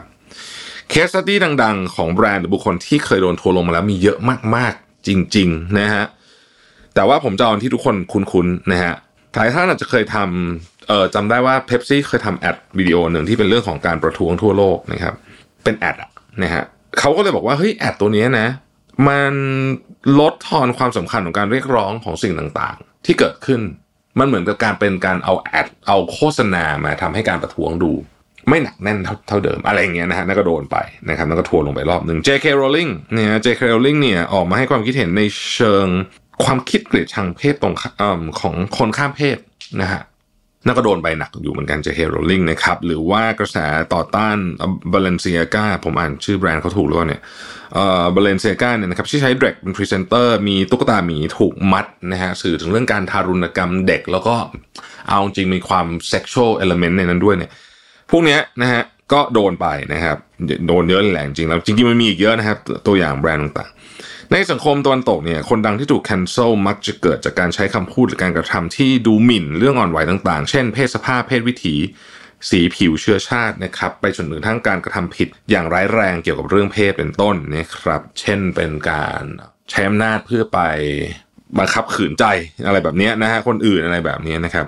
วิธีการพร้อมใจกันแบนเพื่อตอบโต้เนี่ยเป็นที่นิยมจนคนดังหลายต่อหลายคนก็เคยถูกกันโซ่มาแล้วอย่างน้อยหนึ่งครั้งนะฮะในชีวิต กระแสบางอันก็เล็กบางอันก็ใหญ่แล้วก็จะซาไปตอนไหนมันก็ขึ้นอยู่กับประเด็นทางสังคมว่า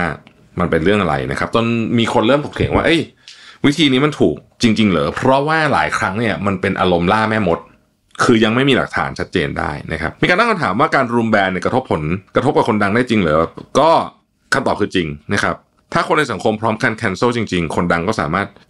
มีความเสียหายเรื่องหน้าที่การงานได้ กรณีตัวอย่างหนึ่งเช่นเควินฮาร์ตนะครับนักแสดงตลกตลกชื่อดัง ซึ่ง เขาได้รับมอบหมายให้เป็นพิธีกรงานออสการ์ในปี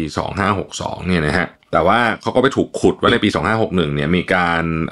คล้ายๆกับทวีตนะฮะเหยียดเรื่องคนรักเพศเดียวกันขึ้นมานะฮะคนก็รุมประณามนะในที่สุดเนี่ยเควินฮาร์ตก็ต้องยอมสละไม่รับหน้าที่ในเวทีออสการ์แบบนี้เป็นต้นนะครับส่วนสังคมไทยเองการรณรงค์สร้าง cancel culture เกิดขึ้นอย่างชัดเจนในปี 2563 นะฮะ โดยเริ่มต้นที่คล้ายๆกันก็คือที่ Twitter นี่แหละนะครับมีการแบนดาราหรือสินค้าที่มักจะผูกโยงกับจุดยืนทางการเมืองอะไรบางอย่างนะครับ รวมถึงกรณีแบนสินค้าและบริการที่แบบชาวทวิตเขาไม่ชอบนะฮะหรือมันขัดกับความเชื่อของเขาเป็นต้นนะครับอย่างไรก็ตามเนี่ยมีข้อถกเถียงนะว่าเฮ้ยไอการ cancel culture เนี่ยนะฮะมัน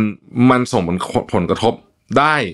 ขนาดไหน แล้วเวลาหลายครั้งที่พอคนมีชื่อเสียงเหล่านั้นออกมาขอโทษกระแสก็จะซาไปนะฮะอันนั้นก็เป็นประเด็นหนึ่งแต่ประเด็นที่ถกถูกถกเถียงเยอะมากในในช่วงหลังมานี้ โดยเฉพาะในสังคมสหรัฐเนี่ยนะครับว่า cancel culture เนี่ยถือเป็นความรุนแรงทางอินเทอร์เน็ต ที่เต็มไปด้วยการกระทำที่ด่วนตัดสินไม่ไม่พิจารณาหลักฐานหรือเปล่า แล้วหลายหลายกรณีคนในโซเชียลก็ไม่ใช่เหยื่อโดยตรงนะครับโจมตีบุคคลสร้างผลกระทบที่รุนแรงกับแบรนด์หรือคน หรือคนที่มีชื่อเสียงบางทีคนธรรมดาก็โดนได้เหมือนกันนะฮะ ยกตัวอย่างเคสที่ต้องบอกว่าเรียกว่าเกือบจะเสียผู้เสียคนกันเลยทีเดียวแต่ว่าในสุดก็ดึงกลับมาได้คือเคสของจอห์นนี่เดปป์นะครับจอห์นนี่เดปป์เนี่ยทุกท่านต้องพอจะทราบนะฮะก็โดนนี่แหละโดนแบนเลยนะฮะออกจากวงการไปหลายปีเลยนะครับในที่สุดเขาพิสูจน์ความบริสุทธิ์ของตัวเองได้ในชั้นศาลนะฮะคนก็เลยยิ่งบอกว่าเฮ้ยดูดิเนี่ยคุณไปแคนเซิลเขาเนี่ยแล้วเป็นไงอะปรากฏว่าอ้าวหน้าแหกกันหมดนะฮะช่องใช้คำนี้เลยนะอย่างเงี้ยนะคนก็แบบเฮ้ยหรือว่ามันเป็นมันเป็นสิ่งที่ ต้องถูกพิจารณาในมุมมองที่ลึกซึ้งกว่านี้นะครับ เป็นการตั้งคำถามนะ ถึงว่าเฮ้ยไอ้ cancel culture เนี่ยเป็นการทำเพื่อขับเคลื่อนการเปลี่ยนแปลงในสังคมจริง ๆ หรือมันเป็น action ของคนที่ต้องการล่าแม่มด ระบายอารมณ์ความเกรี้ยวกราดด้วยความสะใจ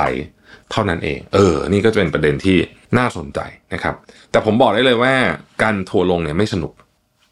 ผมเองก็พูดตรงว่า เดี๋ยวนี้เวลาจะพูดเลยต้องระวังมากเลยเพราะว่าก็รู้ว่ามันมีโอกาสสูงมากที่เราจะไม่มีโอกาสได้อธิบาย สิ่งที่เราพูดในในความเป็นจริงของมันบางทีเนี่ยนะครับผมยกตัวอย่างนะบางทีเนี่ยคุณพูดอะไรไปสมมติว่าให้สัมภาษณ์นักข่าวเนี่ยเขาเอาแค่คำหนึ่งในประโยคหนึ่งซึ่งไม่ได้เอาบริบทอื่นมาเลยเนี่ยโพสต์ปั๊บพร้อมใส่รูปคุณ ซึ่งคุณพูดคำนั้นจริงๆแต่มันมีประโยคคำอื่นที่อยู่ในรูปประโยคนั้นด้วยที่มันให้ทำให้ความหมายเปลี่ยนไปเยอะมากเนี่ย แต่เขาเลือกท่อนนี้มานะฮะอันเดียวโดดๆแล้วก็โพสต์ปั๊บโอ้โห คนก็ ตะลุมบอลใส่ฮุบเหยื่อจะใช้ว่าฮุบเหยื่อเลยเพราะว่าจริงๆแล้วเนี่ยความหมายของรูปนั้นน่ะที่มีประโยคนั้นอยู่อะกับรูปประโยคทั้งหมดที่คนนั้นให้สัมภาษณ์เนี่ยมันเป็นคนละเรื่องเลยด้วยซ้ำบางทีนะฮะแต่ว่ามันไม่ทันแล้วไงคือ the damage is done มันถูกนั่นไปแล้วนะครับเพราะฉะนั้นผมก็เดี๋ยวนี้เวลาจะอะไรยังไงพวกนี้เนี่ยนะเวลาจะจะแสดงความคิดเห็นพวกนี้เนี่ยนอกจากผมจะระมัดระวังมากแล้วเนี่ยผมจะรอก่อนรอว่ามันมีอีกมุมหนึ่งมาว่าที่ที่บางบางทีเราตะคุบมันเร็วเกินไปอะ นะฮะเพราะว่ามันก็มีหลายคนที่เป็นที่เป็นสื่อที่เป็นอะไรที่ที่ทำงานอย่างไม่มีจรรยาบรรณนะผมพูดเลยนะครับหรือแม้แต่กระทั่งคนทั่วไปที่นำเสนอจากมุมมองแค่ด้านเดียวจริงๆนะครับแล้วมันก็ทำให้คนจำนวนมากเดือดร้อน เพราะว่าก็เนี่ยก็ถูกทัวลงถูกอะไรกันไปนะฮะแต่ก็อย่างว่าแหละฮะบางทีเราก็ต้องเข้าใจบริบทใหม่ของสังคมเหมือนกัน มันอาจจะไม่ใช่สิ่งที่เราชอบ หรืออาจจะไม่ใช่สิ่งที่ดีด้วยซ้ำแต่มันเป็นเนี่ยมันเป็นอย่างเงี้ยนะฮะ Mission to the Moon. Continue with your mission. วันนี้เนี่ยนะฮะผมเอาบทความจาก Financial Times The Big Read ซึ่งไม่ได้เอามานานละนะฮะแต่ว่าคือคือมีอยู่ช่วงหนึ่งแบบ เหมือนไม่ได้อ่าน Financial Times ไปพักหนึ่งนะฮะตอนนี้กลับมาอ่านใหม่แล้ว แล้วก็เจออะไรน่าสนใจหลายอย่างนะครับอย่างที่ผมเคยเล่าให้ฟังไปว่า Financial Times เนี่ยเป็นหนึ่งในจะเรียกว่าหนังสือพิมพ์ก็คือเขายังมีหนังสือพิมพ์อยู่นะฮะซึ่งเป็นเอกลักษณ์มากสีส้มๆ แต่ว่า คือเอาว่าเป็นหนึ่งใน ในสำนักข่าวแล้วกันที่ผมชอบมาก เพราะว่าเขาลงลึกจริงๆเวลาเขาลงเรื่องอะไรนะครับอย่างซีรีส์ Y Card ที่เป็นเรื่องของบริษัทเยอรมันนะที่เคยแบบใหญ่ที่สุดท็อป 30 นะฮะแล้วก็กลายเป็นเรื่องของการโกงขึ้นมาเนี่ยก็ได้ Financial Times นี่แหละ เป็นคนที่เริ่มเปิดโปงก่อนเป็นคนแรกนะครับโอเค วันนี้เรามาคุยถึงเรื่องของยาครับนะฮะยาซึ่งเราเคยคุยไปแล้วนะครับ คือยาตระกูลซิแมคลูไทนะฮะหรือที่เราอาจจะคุ้นเคยในชื่อโอซิมพิกโอซิมพิกนะครับ O Z E M P I C นะครับหรือว่า v i g o v นะฮะนี่คือยาตระกูลลดความอ้วน ซึ่งไอชื่อที่ผมพูดไปเนี่ยคือของ Nova Nordisk นะครับเป็นบริษัทยาที่แบบใหญ่มากๆตอนนี้ เพราะว่าไอยาเนี่ยทำให้หุ้นขึ้นมาเยอะมากนะครับแต่เราจะไม่ได้พูดประเด็นถึงเรื่องว่ายาหรือว่ามันมีผลยังไงผลข้างเคียงอะไรไง แต่ว่าวันนี้เราจะเน้นไปที่ประเด็นทางสังคมของเรื่อง obesity หรือว่าความอ้วนนะฮะซึ่งในขณะนี้เนี่ยมีการถกเถียงกันในประเด็นนี้อย่างน่าสนใจนะฮะคือผมสรุปเนื้อหาที่เป็นประเด็นใหญ่ที่ถูกดิสคัสในบทความอันนี้ก่อนแล้วกันนะฮะก็คือว่าความอ้วนเนี่ยนะฮะต้องถามว่าสามารถบอกได้ว่าเป็น medical condition หรือว่าเป็นโรคชนิดหนึ่งได้ไหม ถ้าได้นะถ้าสมมติว่าเราคิดว่าได้มันเป็นมันคือโรคชนิดหนึ่งนะความอ้วนนะครับ ก็แปลว่ายาตัวเนี้ย จะต้องถูกรวมอยู่ในค่าประกันสุขภาพได้ ประกันสุขภาพที่ต่างประเทศเนี่ยนะครับ หรือแม้แต่ประกันสุขภาพในเมืองไทยเองเนี่ยก็จะมีของที่รวมและไม่รวมนะฮะปัจจุบันนี้ซีแมกลูไทหรือ หรือที่เป็นแบรนด์เนมที่พูดไปเมื่อกี้เนี่ยมันถูกใช้ใน 2 แบบ แบบที่ 1 คือใช้รักษาเบาหวาน คือคนที่เป็นแล้วเราใช้รักษานะครับ แบบที่ 2 คือใช้ในการลดน้ำหนักสำหรับคนที่น้ำหนักเกิน แต่ยังไม่เป็นเบาหวานหรือยังไม่ได้เป็นโรคอื่นประเด็นอยู่ตรงเนี้ย พาร์ทที่ใช้รักษาเบาหวานเนี่ยครับไม่มีปัญหาอันนี้คือก็จ่ายสามารถถ้าประกัน cover ก็ cover อยู่แล้วนะครับแต่ประกันส่วนใหญ่นะวันนี้ในในอเมริกาเองในในอังกฤษเองเนี่ยหรือหลาย ๆ ที่ในโลกเนี่ยนะฮะไม่ cover เมื่อคุณใช้มันเพื่อลดน้ำหนัก ข้อถกเถียงก็คือว่าอ้าวแต่ว่าคนที่อ้วนมากจนเกินไปเนี่ยมันเป็นจุดเริ่มต้นของโรคจำนวนมาก ใช่ไหม ถ้าอย่างนั้นเนี่ยทำไมเราถึงไม่ป้องกันซะตั้งแต่แรก ส่วนอีกฝั่งหนึ่งนี้ก็บอกว่าเฮ้ยแต่เดี๋ยวก่อนนะ หลายอย่างเนี่ยมันไม่ใช่ปัญหาของของเอายามาแก้นะมันเป็นวิธีการเปลี่ยนแปลงวิถีชีวิตหรือเปล่านะครับ จนลามไปถึงแง่มุมทางสังคมมากอ้าวเฮ้ยแต่ว่าการที่คุณจะการที่คุณจะน้ำหนักเหมาะสมเนี่ย สังคมต้องต้องเอื้อด้วยไหมความหมายของผมคืออย่างนี้ หมายถึงว่าความหมายของผมที่ผมตีความจากบทความนี้คือว่า ถ้าเกิดคุณอยู่ใน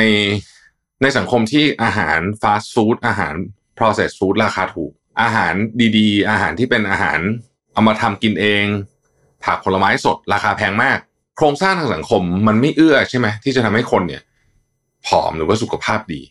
แต่โครงสร้างสังคมมันเอื้อทำให้คนอ้วน เพราะฉะนั้นเราก็ควรจะรักษาความอ้วนที่ตัวอาการของมันหมายถึงว่า ที่ตัวอาการของมันอะก็คือให้กินยาให้ให้ฉีดยาตัวนี้ดีไหมนะครับ เป็นที่ถกเถียงกันอย่างมากเลยทีเดียวนะครับ เริ่มต้นอย่างนี้ก่อนฮะไอ้ยาเนี่ยนะครับ คือคนพูดถึงเยอะนะฮะดาราหลายคนนะครับ คนดังๆหลายคนเนี่ย เรียกมันว่าสกินนี่จับจับก็คือการฉีด ก็คือฉีดแล้วมันผอมนะครับซึ่งหลายคนก็ใช้มันเพื่ออย่างนั้นจริงๆนะฮะอย่างไรก็ดีเนี่ย อย่างที่บอกไปว่า ข้อมูลเบื้องต้นนะครับ บอกว่าถ้าเกิดว่าคุณสามารถลดน้ำหนักได้เนี่ยโอกาสที่คุณจะเป็นโรคร้ายแรงอย่างเช่น โรคหัวใจนะครับเนี่ยนะครับลดลงมา 20%นะครับจริงๆมันมีอีกบริษัทหนึ่งนะฮะคือ Eli Lilly อันนี้ก็ทำยาเหมือนกันไอ้คล้ายๆกันเนี้ยนะฮะ แต่ว่าเราจะไม่ลงดีเทลในประเด็นใหญ่ในเรื่องของยา ประเด็นที่เราจะบอกคือว่า ณขณะนี้ในสหรัฐอเมริกาถ้าคุณจะฉีดยาอันนี้นะครับเพื่อลดความอ้วนเนี่ยเดือนหนึ่งเนี่ยคุณจะต้องใช้พันสามร้อยเหรียญประมาณห้าหมื่นบาทนะครับและต้องใช้ไปตลอดชีวิตด้วย เพราะว่ามันมีข้อมูลว่าหยุดใช้ปุ๊บเนี่ยน้ำหนักมันขึ้นนะครับเพราะฉะนั้นสองบริษัทนี้ตอนนี้เนี่ยนะฮะเอ่อก็เลยกำลังล็อบบี้สภาคองเกรสนะครับเพื่อให้ประกันสุขภาพเนี่ย นะครับต้อง cover ยาตัวนี้โดยที่ไม่ได้ใช้ในการตอนตอนเป็นเบาหวาน แต่แค่คุณอ้วนเกินค่าเท่าไหร่อย่างสมมติ BMI เกินเท่าไหร่เนี่ยก็เขาก็ล็อบบี้จะให้ใช้ยาตัวนี้เพื่อที่จะเพื่อที่จะเอ่อทำให้คุณไม่อ้วนไปกว่านี้นะฮะลดป้องกันไว้ก่อนนะครับ อย่าลืมนะฮะว่า ในสหรัฐอเมริกาในยุโรปเนี่ยคนน้ำหนักเกินนั้นมากเกินเยอะมาก เยอะมากจริง ๆ นะครับ แล้วก็มีจำนวนเยอะด้วยนะครับ ล่าสุดเนี่ยนะฮะมันมีงานวิจัยชิ้นหนึ่ง ซึ่งทุกคนก็กำลังรอผล อย่างเป็นทางการของมันอยู่จริงเขาเริ่มทำตั้งแต่ปี 2018 นะครับ โดย Nova Nordisk เนี่ยทำการเทส trial เนี่ยนะใหญ่ที่สุดเป็นประวัติการเลยนะฮะจำนวนคนเนี่ยหมื่นเจ็ดพันคนนะครับ เพื่อที่จะบอกว่า เฮ้ย ยาเขาอะมันควรจะต้องถูกใช้ในการรักษาคนที่น้ำหนักเกินตั้งแต่ต้นๆเลยนะครับอะทีนี้รายงานฉบับนี้เป็นยังไงบ้างนะครับ รายงานฉบับนี้นะครับเอ่อยังไม่ได้มี peer review นะครับ แต่ว่ากำลังจะมีการเปิดเผยบางส่วนนะครับในเขาใช้คำว่า academic conference ก็คือเป็นงานสัมมนาทางวิชาการของบรรดาพวกหมอ พวกบริษัทยาต่างๆนะครับ ในนี้มันจะมีคำอธิบายมากมายนะครับ เกี่ยวกับเรื่องประโยชน์และความเสี่ยง โดยเฉพาะความเสี่ยงในโรคที่เขามีความสงสัยแล้วกันว่าอาจจะก่อให้เกิดนะครับ เช่นโรคเกี่ยวกับไตนะฮะหรือว่าโรคเกี่ยวกับมะเร็งของต่อมไทรอย นะครับซึ่งอันนี้เป็นสิ่งที่เขาคิดกันเฉยๆนะฮะหมายถึงว่ามีมีความสงสัยแล้วกันว่ามันอาจจะเป็นในนี้ได้นะครับ ตัวข้อมูลเรื่องของน้ำหนักลดเนี่ยนะฮะอันเนี้ยมันค่อนข้างชัดเจนอยู่แล้วว่ามันช่วยลดการลดน้ำหนักเนี่ยอย่างจริงจังนะครับ กรณีของ Nova Nordisk เนี่ยนะฮะฉีดอันเนี้ยที่ไม่ได้คนเป็นเบาหวานนะฉีดสำหรับลดน้ำหนักเฉยๆเนี่ยสามารถลดน้ำหนักได้ประมาณ 15%นะครับซึ่งเยอะมากนะครับ คือค่าการทดลองเยอะมาก อย่างไรก็ดีเนี่ย ถ้าหยุดฉีดเนี่ยน้ำหนักมันจะกลับไปขึ้นอีกนะครับ ถ้าใช้โดสใหญ่คือโดสที่เหมาะสำหรับคนเป็นเบาหวานเนี่ยนะครับน้ำหนักลด 22.5%นะครับเพราะฉะนั้นเรื่องน้ำหนักลดเนี่ยมันลดจริงนะฮะเอออย่างไรก็ดีเนี่ยข้อมูลของเรื่องผลกระทบผลข้างเคียงนะครับ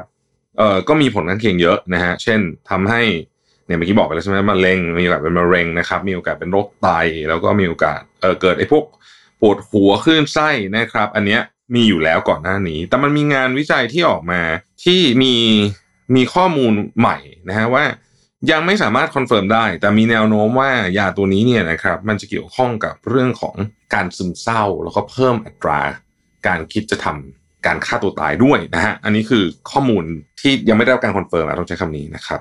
ทีนี้เนี่ยตอนนี้ทุกทุกฝ่ายก็พยายามจะชั่งน้ำหนัก ระหว่าง ผลประโยชน์ของมันกับความเสี่ยงของมัน ถ้าเกิดว่ากฎหมายแก้ไขสำเร็จนะฮะแล้วประกันจ่ายยาตัวเนี้ยโดยการ cover ต้นทุนค่ายาให้เนี่ยนะฮะมันจะเปลี่ยนโฉมเรื่องของวงการแพทย์ไปตลอดเลยสองบริษัทนี้จะน่าจับตามากนะครับ ที่อังกฤษเนี่ยนะฮะ National Institute Institution for Health and Care Excellence นะฮะหรือว่า NICE ผมเข้าใจว่าเขาน่าจะอ่านว่า NICE นะในกรณีนี้นะไม่ไม่แน่ใจเหมือนกันนะฮะมันไม่น่าจะอ่านว่า NICE ไม่แน่ใจเหมือนกันแต่ว่าเอาว่าไอ้ NICE เนี่ยนะครับก็มีการพูดคุยกันว่า เออสำหรับคนที่มีค่า BMI เกินเท่าไหร่เท่าไหร่เนี่ยนะฮะก็อาจจะต้องมีการจ่ายยาตัวนี้ให้อยู่ในแผนของประกันอย่างไรก็ดี จะจ่ายให้แค่ 2 ปีเท่านั้นนะครับคือหลังจากนั้นคุณต้องดูแลตัวเอง แต่ว่ามันพอรู้อยู่แล้วอะว่าไอยาตัวเนี้ย คือถ้าหยุดอะน้ำหนักมันจะขึ้นนะฮะฝั่งฝั่งที่คิดว่ามันควรจะเป็นยาที่ให้ได้ง่ายขึ้นนะครับเพราะเขาก็จะบอกว่าเฮ้ยถ้าเกิดคุณรู้อยู่แล้วอะว่าไอยาตัวนี้เนี่ยมันมีประโยชน์กับคนที่น้ำหนักเกินเนี่ย แล้วเราไม่ให้ด้วยเหตุผลเพราะว่ามันแพงเนี่ยนะมันมันก็จะดูเป็นการโหดร้ายเกินไปหน่อยหรือเปล่านะครับ แต่ว่าผู้เชี่ยวชาญหลายคนเนี่ยเป็นห่วงเลยนะว่า ยาตัวนี้เนี่ยถ้าเกิดว่าถูกบรรจุเข้าไปในแผน ของการจ่ายเงินที่ประกันจะจ่าย มันอาจจะเพิ่มเบี้ยประกันได้ถึง 20%เลยนะ เพราะว่าหนึ่งยานแพงสองยามันต้องใช้ไปตลอดคำถามที่สามก็คือว่าแล้วสองบริษัทนี้จะมีความสามารถในการผลิตยาตัวนี้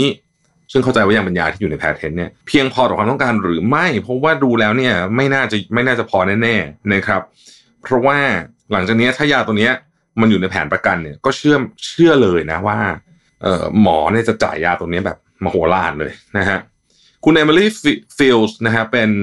นักวิเคราะห์ที่บาร์เคลย์ซึ่งเชี่ยวชาญเรื่องเกี่ยวข้องกับบริษัทยาเนี่ยบอกงี้เลยนะฮะบอกว่า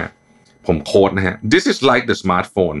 it is going to change society in a big way this trial is a huge validation that this is not just cosmetic คือเขาบอกว่ามันจะเปลี่ยน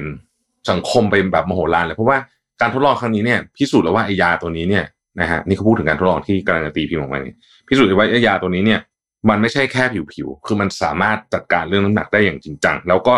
ตราบใดที่ยังฉีดอยู่ น้ำหนักก็จะลงไปอยู่ด้วยนะครับ แล้วก็มีการรีวิวถึงเรื่องของความเสี่ยงเนี่ยว่ามันเสี่ยงขนาดไหนเนี่ยนะฮะอันนี้ก็เป็นเป็นสถานการณ์ในตอนนี้นะครับ ซึ่งมีทั้งสองข้างนะครับ แต่ว่าในสภาคองเกรสเนี่ยเริ่มมีการพูดคุยประเด็นนี้กันแล้วนะฮะเพราะว่ามันต้องมีการผ่านกฎหมายใหม่เลยแหละ นะฮะเพื่อที่จะจัดการเรื่องนี้โดยเฉพาะ ทีนี้ผมอยากชวนทุกท่านคุยนิดหนึ่งว่า ในความเห็นของทุกท่านเนี่ยนะฮะคือคืนนี้เป็นชวนคุยแล้วนะเพราะว่าเนื้อหามันประมาณเนี้ยแล้วเดี๋ยวเราก็จะคอยอัปเดตไปเรื่อยๆนะครับในความเห็นของทุกท่านเนี่ย คิดว่าเรื่องเนี้ยมันเป็นปัญหาส่วนบุคคล ปัญหาเชิงโครงสร้างของสังคม หรือมันไม่ใช่ปัญหาจริง ๆ แล้วนะครับคำคำว่าไม่ใช่ปัญหาคืออย่างนี้หมายถึงว่า มันมันแก้ถูกวิธีไหมด้วยการเอายามาใช้ผมใช้คำนี้แล้วกันนะครับ หรือว่ามันเป็นวิธีการที่เราต้องเปลี่ยนไลฟ์สไตล์ของตัวเอง แต่การเปลี่ยนไลฟ์สไตล์ของเราเนี่ย สภาพทางสังคมมันเอื้อหรือเปล่า สมมุติว่าเราพูดถึงอาหารแล้วกันนะครับ อาหารที่คุณภาพคุณภาพในที่นี้หมายถึงคุณภาพต่อร่างกาย ไม่พูดถึงเรื่องอร่อยไม่อร่อยนะฮะอาหารที่หวานเค็มมันอ้วนเนี่ยที่ที่เรารู้อยู่ว่ามันไม่ดีต่อสุขภาพเนี่ย มันราคาถูกกว่าอาหารที่มีดีต่อสุขภาพของเรามากกว่า จริง ๆ นะฮะเพราะฉะนั้นปัญหานี้ เป็นปัญหาเชิงสังคมใช่ไหมในแง่มุมนี้ เรื่องการออกกำลังกายนะครับ ซึ่งก็เป็นเพียงส่วนหนึ่ง จริง ๆ อาหารสำคัญกว่า การออกกำลังกายเป็นส่วนหนึ่ง การที่คนปัจเจกไม่ออกกำลังกายเนี่ยมันคือเพราะว่าเขาขี้เกียจหรือมันเป็นเพราะว่าสังคมมันบีบคั้นมากจนเกินไปทำให้เขาไม่มีเวลาจริง ๆ ในการออกกำลังกาย เรื่องนี้เป็นเรื่องที่น่าถกเถียงนะผมว่าผมไม่มีคำตอบนะฮะผมแค่มาเล่าให้ฟังว่า เออ ตอนเนี้ยมันมีเรื่องเนี้ยที่เขาที่เขาถกกันอยู่ แต่ถ้าเกิดเมื่อไหร่ก็ตามยาตัวเนี้ยถูก ใช้อย่างแพร่หลายมากๆเนี่ย คุณคิดว่ามันจะเปลี่ยนแปลงสังคมไปได้ยังไงบ้าง แล้วยาที่ต้องใช้ไปตลอดชีวิตเนี่ยฮะคือผมเนี่ย โดยส่วนตัวเนี่ยเป็นคนที่มีความรู้สึกว่าไม่อยากกินยาเลยนานๆ ถ้าจะเป็นจะต้องกินจริงๆนะครับก็จะพยายามกินกินหยุดหยุดแม้แต่กระทั่งวิตามิน ผมก็พยายามไม่ค่อยคือคือกินแล้วก็สลับกินแล้วก็สลับ แต่การใช้ยาอะไรบางอย่างไปนานๆเนี่ย ไม่รู้ว่าหลายคนกังวลไหมส่วนตัวรู้สึกกังวลนะกับการที่จะต้องใช้ยาติดติดติดติดติดติดกันไปเรื่อยๆนะครับ อย่างไรก็ดีเรื่องเรื่องนี้อาจจะซีเรียสมากในประเทศสหรัฐอเมริกา หรือประเทศในแถบยุโรปเพราะว่าเขาคนอ้วนเยอะจริง ๆ เราดูด้วยด้วยตานะครับ อังกฤษนี่ยังไม่ค่อยเท่าไหร่แต่ว่าอเมริกาเนี่ยโอ้โหหนักมากจริงปัญหานี้คือเป็นเรื่องใหญ่นะครับ แล้วก็ดูแล้วเนี่ยมันไม่มีลดอะมันมีแต่เพิ่ม คือสถิติคนที่ค่าเฉลี่ยน้ำหนักเกินเนี่ย มันเป็นกราฟขึ้นอย่างเดียวเลยไม่มีลงเลยเนี่ยนะฮะไม่ว่าเขาจะพยายามทำอะไรขนาดไหนกันมาก็ตามเนี่ย ดังนั้นเนี่ย ถ้ามันเป็นอย่างนั้นจริงๆอะ แปลว่าคนเรามันขี้เกียจขึ้นหรือว่าจริงๆแล้วมันคือการเปลี่ยนแปลงทางสภาพสังคมด้วย หรือมันเป็นส่วนประกอบของทั้งคู่กันแน่นะครับ ใครใช้ยาตัวนี้อยู่มาเล่าให้ฟังได้ไหมครับเออผมอยากรู้เหมือนกันใครใช้ยาตัวนี้อยู่เนี่ยเอ่อมาเล่าให้ฟังได้ไหมว่าในคอมเมนต์ก็ได้นะครับ เป็นวิทยาทานว่า side effect มันรุนแรงหรือเปล่า เพราะว่าผมเคยได้ยินว่าบางคนเนี่ย แบบคืออารมณ์จะเหวี่ยงมากนะฮะคือจะกลายเป็นคนเหวี่ยงไปเลยเนี่ยนะครับ หรือเปล่าไม่รู้เหมือนกันนะครับ ยังไงชวนคุยกันนะฮะผมว่าประเด็นนี้น่าสนใจวันหนึ่ง เมืองไทยเราอาจจะยังไม่ฮิตมาก แต่ว่าวันหนึ่งก็อาจจะมีคนพูดถึงเรื่องนี้ขึ้นมา ขอเน้นอีกครั้งหนึ่งนะครับ เหมือนที่ทุกครั้งที่พูดถึงยาตรงนี้ก็คือว่า ห้ามซื้อฉีดเองเด็ดขาดอันตรายมากๆนะครับ ต้องพบแพทย์เท่านั้นหมอจะสั่งก็ต่อเมื่อคุณมี condition ที่มันตรงกับที่เขาที่เขาจะเป็นคิดว่าจะต้องใช้นะครับ ห้ามใช้ห้ามห้ามไปซื้อฉีดเองนะครับ ผมเห็นบางคลินิกมีมีขายแบบเหมือนเหมือนมีให้ฉีดก็ยังแอบหวาดเสียวอยู่ว่าเอ๊ะเหมือนกับมันจะมี conflict of interest หรือเปล่านะไม่รู้แต่ว่าโอเค ก็เอาเป็นว่ามันมันเป็นยาอันตรายมากแล้วกันนะฮะต้องต้องอยู่ภายใต้การดูแลของแพทย์เท่านั้นนะครับ มาคุยกันดูนะครับผมว่าประเด็นนี้น่าสนใจดีนะครับ แล้วถ้าเกิดว่าเราอยากฉีดยาเพื่อให้ผอมหุ่นดีหล่อสวยเนี่ย มันจะเป็นการลงทุนที่คุ้มค่าความเสี่ยงไหมถ้าเราไม่ได้น้ำหนักเกินถึงขั้นว่าอันตราย แต่ว่าเราแค่รู้สึกว่าเราอยากผอมกว่านี้ ลองมาคอมเมนต์กันดูนะฮะ Mission to the Moon. Continue with your mission. วันนี้เนี่ยผมเอาบทความามาจาก Psychology Today นะครับสองบทความนะครับที่ชื่อว่า Three Things Making Gen Z the Loneliest Generation นะครับแล้วก็ Why You Must Add Social Connection to Your Self Care Routine นี่คือบทความจาก Psychology Today นะครับ แล้วก็มีกการหนึ่งจาก Future Care Capital นะครับที่ชื่อว่า Gen Z are the Loneliest Generation Research Finds นะครับ แล้วก็ Very Well Mind นะฮะ COVID Loneliness สี่บทความนะฮะสี่บทความเรามารวมกันเป็นหนึ่งบทความยาวๆ มาชวนคุยกันถึงเรื่องว่าทำไมนะครับ เด็กรุ่นใหม่เนี่ยถึงเป็นเจเนอเรชันที่เหงาที่สุด หรือว่าเป็น the loneliest generation นะครับซึ่งมันอาจจะฟังดูน่าแปลกใจพอสมควรที่พูดว่าน่าแปลกใจก็เพราะว่า ในเวลาเรานึกถึงวัยรุ่นเนี่ยนะครับเราก็อาจจะนึกถึงวัยที่เต็มไปด้วยพลังงานนะครับและห่วงอารมณ์ที่หลากหลายได้พบปะนะได้เจอกับผู้คนมากมาย มีคนเข้ามาในชีวิตต่างๆนานามีประสบการณ์ที่น่าจดจำนะครับ แน่นอนมันมีทั้งรสขมรสหวานอะไรอย่างเงี้ยมันก็จะมีช่วงเวลาที่ได้เรียนรู้เรื่องใหม่ๆนะครับมีความรักอกหักบ้างอะไรบ้างเอ่อก็เป็นช่วงเวลาที่มีอะไรเยอะนะฮะแล้วก็มีความรับผิดชอบด้วยเนี่ยก็ไม่น่าจะมีเวลามานั่งเหงาเนาะ ด้วยเหตุนี้เนี่ยเวลาเราดูพวกการ์ตูนเนี่ยนะครับซึ่งมักมีตัวละครหลักเป็นวัยรุ่นนะครับอย่างจะมีมัธยมนะฮะหรือว่าจะเป็นวัยมหาวิทยาลัยเนี่ยก็จะเป็นวัยแห่งการสร้างเรื่องราวของตัวเองนะครับแล้วก็จะเต็มไปด้วยเรื่องของพวกมิตรภาพ ความหวังความฝันแรงบันดาลใจ ความรัก แรงผลักดันนะครับหรือแม้แต่ความขัดแย้งต่างๆนะฮะความเชื่ออะไรเงี้ยนะครับกับการเวลาเราพูดถึงความเหงาเนี่ยนะฮะถ้าให้คิดเร็วๆเราก็มักถึงนึกถึงผู้สูงอายุเนาะที่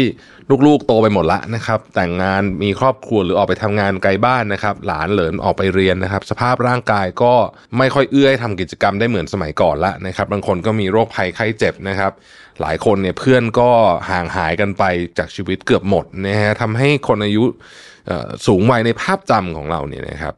มีความทรงจำเก่าๆนะฮะอยู่เท่านั้นเป็นเพื่อนอะไรแบบนี้นะครับทว่าไอ้ภาพเนี้ยที่เราคุ้นชินกันเนี่ยนะครับ อาจจะไม่ได้เป็นแบบนี้อีกแล้ว นะครับเมื่อผลสำรวจมากมายนะฮะแสดงให้เห็นว่าวัยรุ่นยุคใหม่หรือว่า Gen Z เนี่ยกลายเป็นกลุ่มคนที่เหงาที่สุดในโลกนะครับกลุ่มคน Gen Z ที่เราพูดถึงเนี่ยคือคนที่เกิดตั้งแต่ปี 1997 นะครับจนถึงปี 2013 นะฮะคือผลสำรวจล่าสุดเนี่ยบอกว่ากลุ่มคน Gen Z เนี่ยนะครับต้องเรียกว่าเหงาแซงหน้านะฮะกลุ่มผู้สูงอายุ วัย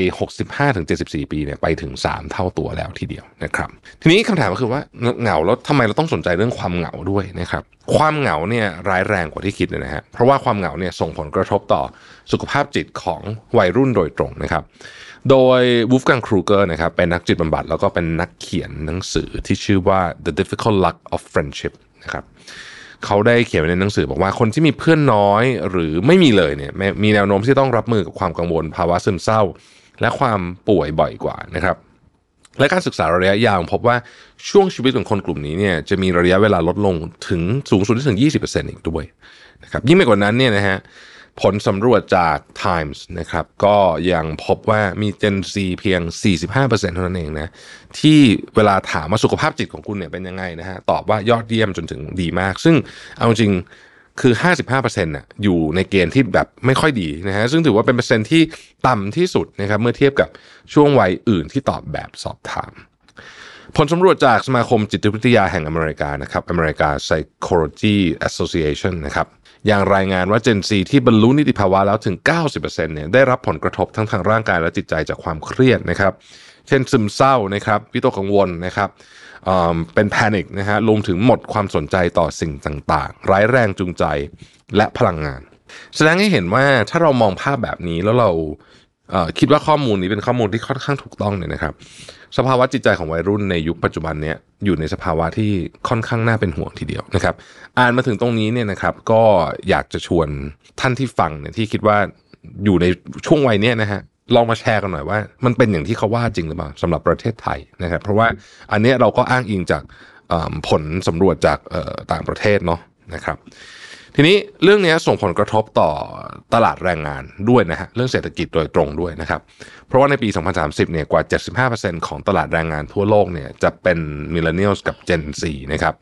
ขณะที่ผลสำรวจแสดงให้เห็นว่า 75%ของมิเลเนียลและ Gen Z เนี่ยนะครับลาออกหรือว่าหยุดทำงานด้วยเหตุผลด้านสุขภาพจิต สูงกว่ากลุ่มคนวัยอื่น ที่คิดเป็นประมาณ 34%เท่านั้นเอง นะครับซึ่งน่าจับตามองมากนะครับโดยเฉพาะบริบทของสังคม แล้วก็บริษัทต่างๆ องค์กรต่างๆเนี่ยจะรับมือกับความเปลี่ยนแปลงนี้อย่างไรนะฮะนอกจากความเหงาจะส่งผลต่อสุขภาพจิตแล้วเนี่ยยังส่งผลต่อสุขภาพกายโดยตรงอีกด้วยนะครับความเหงาเนี่ยนะฮะทำให้ร่างกายเนี่ยอันตรายนะครับคือถ้าสมมติว่าสิ่งที่ทำให้ร่างกายดีนะครับ เช่นการออกไปเดินรับอากาศบริสุทธิ์ในตอนเช้า ดื่มน้ำให้ครบ 8 แก้วต่อวันหลีกเลี่ยงการสูบบุหรี่นะครับ การไปทานอาหารกับเพื่อน ใช้เวลากับครอบครัวนะครับ อันเนี้ยเป็นคำแนะนำของถ้าเราอยากสุขภาพดีใช่ไหมฮะแต่แท้จริงแล้วเนี่ยความเหงาซึ่งเป็นขั้วตรงข้ามกับอันนี้นะฮะอันตรายกว่าโรคอ้วนหรือการสูบบุหรี่ซะอีกโดยความเหงาเนี่ยก่อให้เกิดความเสี่ยงในการเสียชีวิต เท่ากับการสูบบุหรี่ถึง 15 มวนต่อวันเลยทีเดียวนะครับ เพราะความเหงาเนี่ยเกี่ยวข้องโดยตรงกับโอกาสการเกิดโรคหัวใจ โรคหลอดเลือดสมอง ความดันโลหิตสูง โรคเบาหวาน แล้วก็โรคสมองเสื่อมอีกด้วยนะครับ คำถาม อะไรทำให้วัยรุ่นยุคใหม่กลายเป็นวัยที่เหงาที่สุดในโลกนะครับ ข้อแรกเนี่ยนะครับ เราพูดถึงเรื่องของสื่อบันเทิง และสิ่งเบี่ยงเบนความสนใจนะครับ ปัจจุบันเนี้ยภาพยนตร์ซีรีส์ content อะไรต่างๆ มากมายนะฮะไม่ว่าจะเป็นของที่เราคุ้นชินหรือว่าจะเป็นฟอร์มใหม่ ๆ ที่มันเกิดขึ้นมาตลอดเวลาข้อมูลจำนวนมหาศาลบนโลกออนไลน์เนี่ยนะครับ ล้วนเป็นตัวกระตุ้นให้กับคนรุ่นใหม่เนี่ยต้องคอยติดตามเนื้อหาเหล่านี้อยู่อย่างเสมอๆนะครับ ส่วนหนึ่งเนี่ยนะฮะเพราะว่าเวลาเราอยู่ในโลกที่มันมีความเคลื่อนไหวเปลี่ยนแปลงบ่อย เราก็จะมีความกลัวที่จะตามโลกไม่ทันหรือว่าโฟโมนะฮะโฟโมย่อมาจาก fear of missing out นะครับซึ่งมันเป็นวิถีเลยแหละนะครับ ของวัยรุ่นยุคนี้ก็ได้นะครับซึ่งมันก็จะกระทบกับคนมากน้อยต่างกันออกไป สิ่งเบี่ยงเบนความสนใจเหล่านี้เนี่ยกินทั้งพลังงานและเวลานะครับที่จะได้เชื่อมต่อกับผู้อื่น หรือสร้างความทรงจำเกี่ยวกับประสบการณ์นอกจอ การศึกษาเนี่ยพบว่าคนเราต้องการเวลาประมาณ 120ถึง130 ชั่วโมง ภายใน 3 สัปดาห์ในการสร้างมิตรภาพที่ดีนะครับหรือ 200 ชั่วโมงหรือมากกว่านั้นนะฮะใน 6 สัปดาห์เพื่อสนิทกับใครสักคนหนึ่งซึ่งเป็นปริมาณที่เยอะมากๆนะฮะเมื่อเราไม่มีเวลา นะครับ เรียนหรือว่าทำงานแล้วก็ใช้เวลาอยู่ในหน้าจอเยอะๆเนี่ยก็จะไม่มีเวลาไม่มีพลังงาน พอที่ไปจะจะไปสร้างคอนเน c t ชันที่มีคุณภาพกับผู้อื่นนะครับ เมื่อเวลาไม่มีนะครับ ต้องทำงานต้องเรียนนะฮะแล้วก็เวลาที่เหลือเราใช้มือถือเยอะๆเนี่ยหรือใช้หน้าจอเยอะๆพลังงานก็ไม่พอนะครับ จึงทำให้คุณภาพของคอนเน c t ชันที่มีกับผู้อื่นเนี่ยลดลงไปด้วยนะครับ เพราะว่าเรามีเวลาไม่พอในการสร้างความไว้เนื้อเชื่อใจนั่นเอง ข้อที่2ครับเป็นการเชื่อมต่อผ่านโซเชียลมีเดียนะครับจริงอยู่ฮะโซเชียลมีเดียเนี่ยทำให้เราได้เชื่อมต่อกับผู้คนมากมายนะครับทั่วโลกนะฮะแล้วก็เราสามารถเชื่อมต่อกับคนจำนวนมากแบบภายในวันเดียวก็ได้เนี่ยนะครับ แต่จำนวนเนี่ยนะฮะไม่ได้การันตีถึงคุณภาพนะครับ อย่างที่กล่าวไปข้างต้นนะฮะว่ามิตรภาพหรือสายสัมพันธ์เนี่ยต้องใช้เวลาในการค่อยๆ สร้างขึ้นมานะครับ ผลการศึกษาแสดงให้เห็นว่าคนที่ใช้โซเชียลมีเดียหนักๆเนี่ยมักจะยิ่งรู้สึกโดดเดี่ยว ถูกทอดทิ้งนะครับ มากขึ้นไปอีก มีอาจารย์ท่านหนึ่ง ชื่อว่าโรเจอร์พาวทานีนะฮะ อยู่เป็นอาจารย์ด้านสังคมวิทยาจากมหาวิทยาลัยวูลองกองของออสเตรเลียเนี่ยนะฮะ ได้กล่าวไว้ว่าคนที่ใช้โซเชียลมีเดียเยอะๆเนี่ยนะครับ มากกว่าค่าเฉลี่ยเนี่ยนะ จะเจอกับความเหงามากกว่านะครับ และยังไม่มีหลักฐานที่บอกว่าการใช้โซเชียลมีเดียทำให้คนเหงาน้อยลงนะครับ โดยอาจารย์ก็ได้อธิบายว่าโซเชียลมีเดียเนี่ยเหมาะกับการรักษาความสัมพันธ์ที่มีอยู่แล้วนะครับ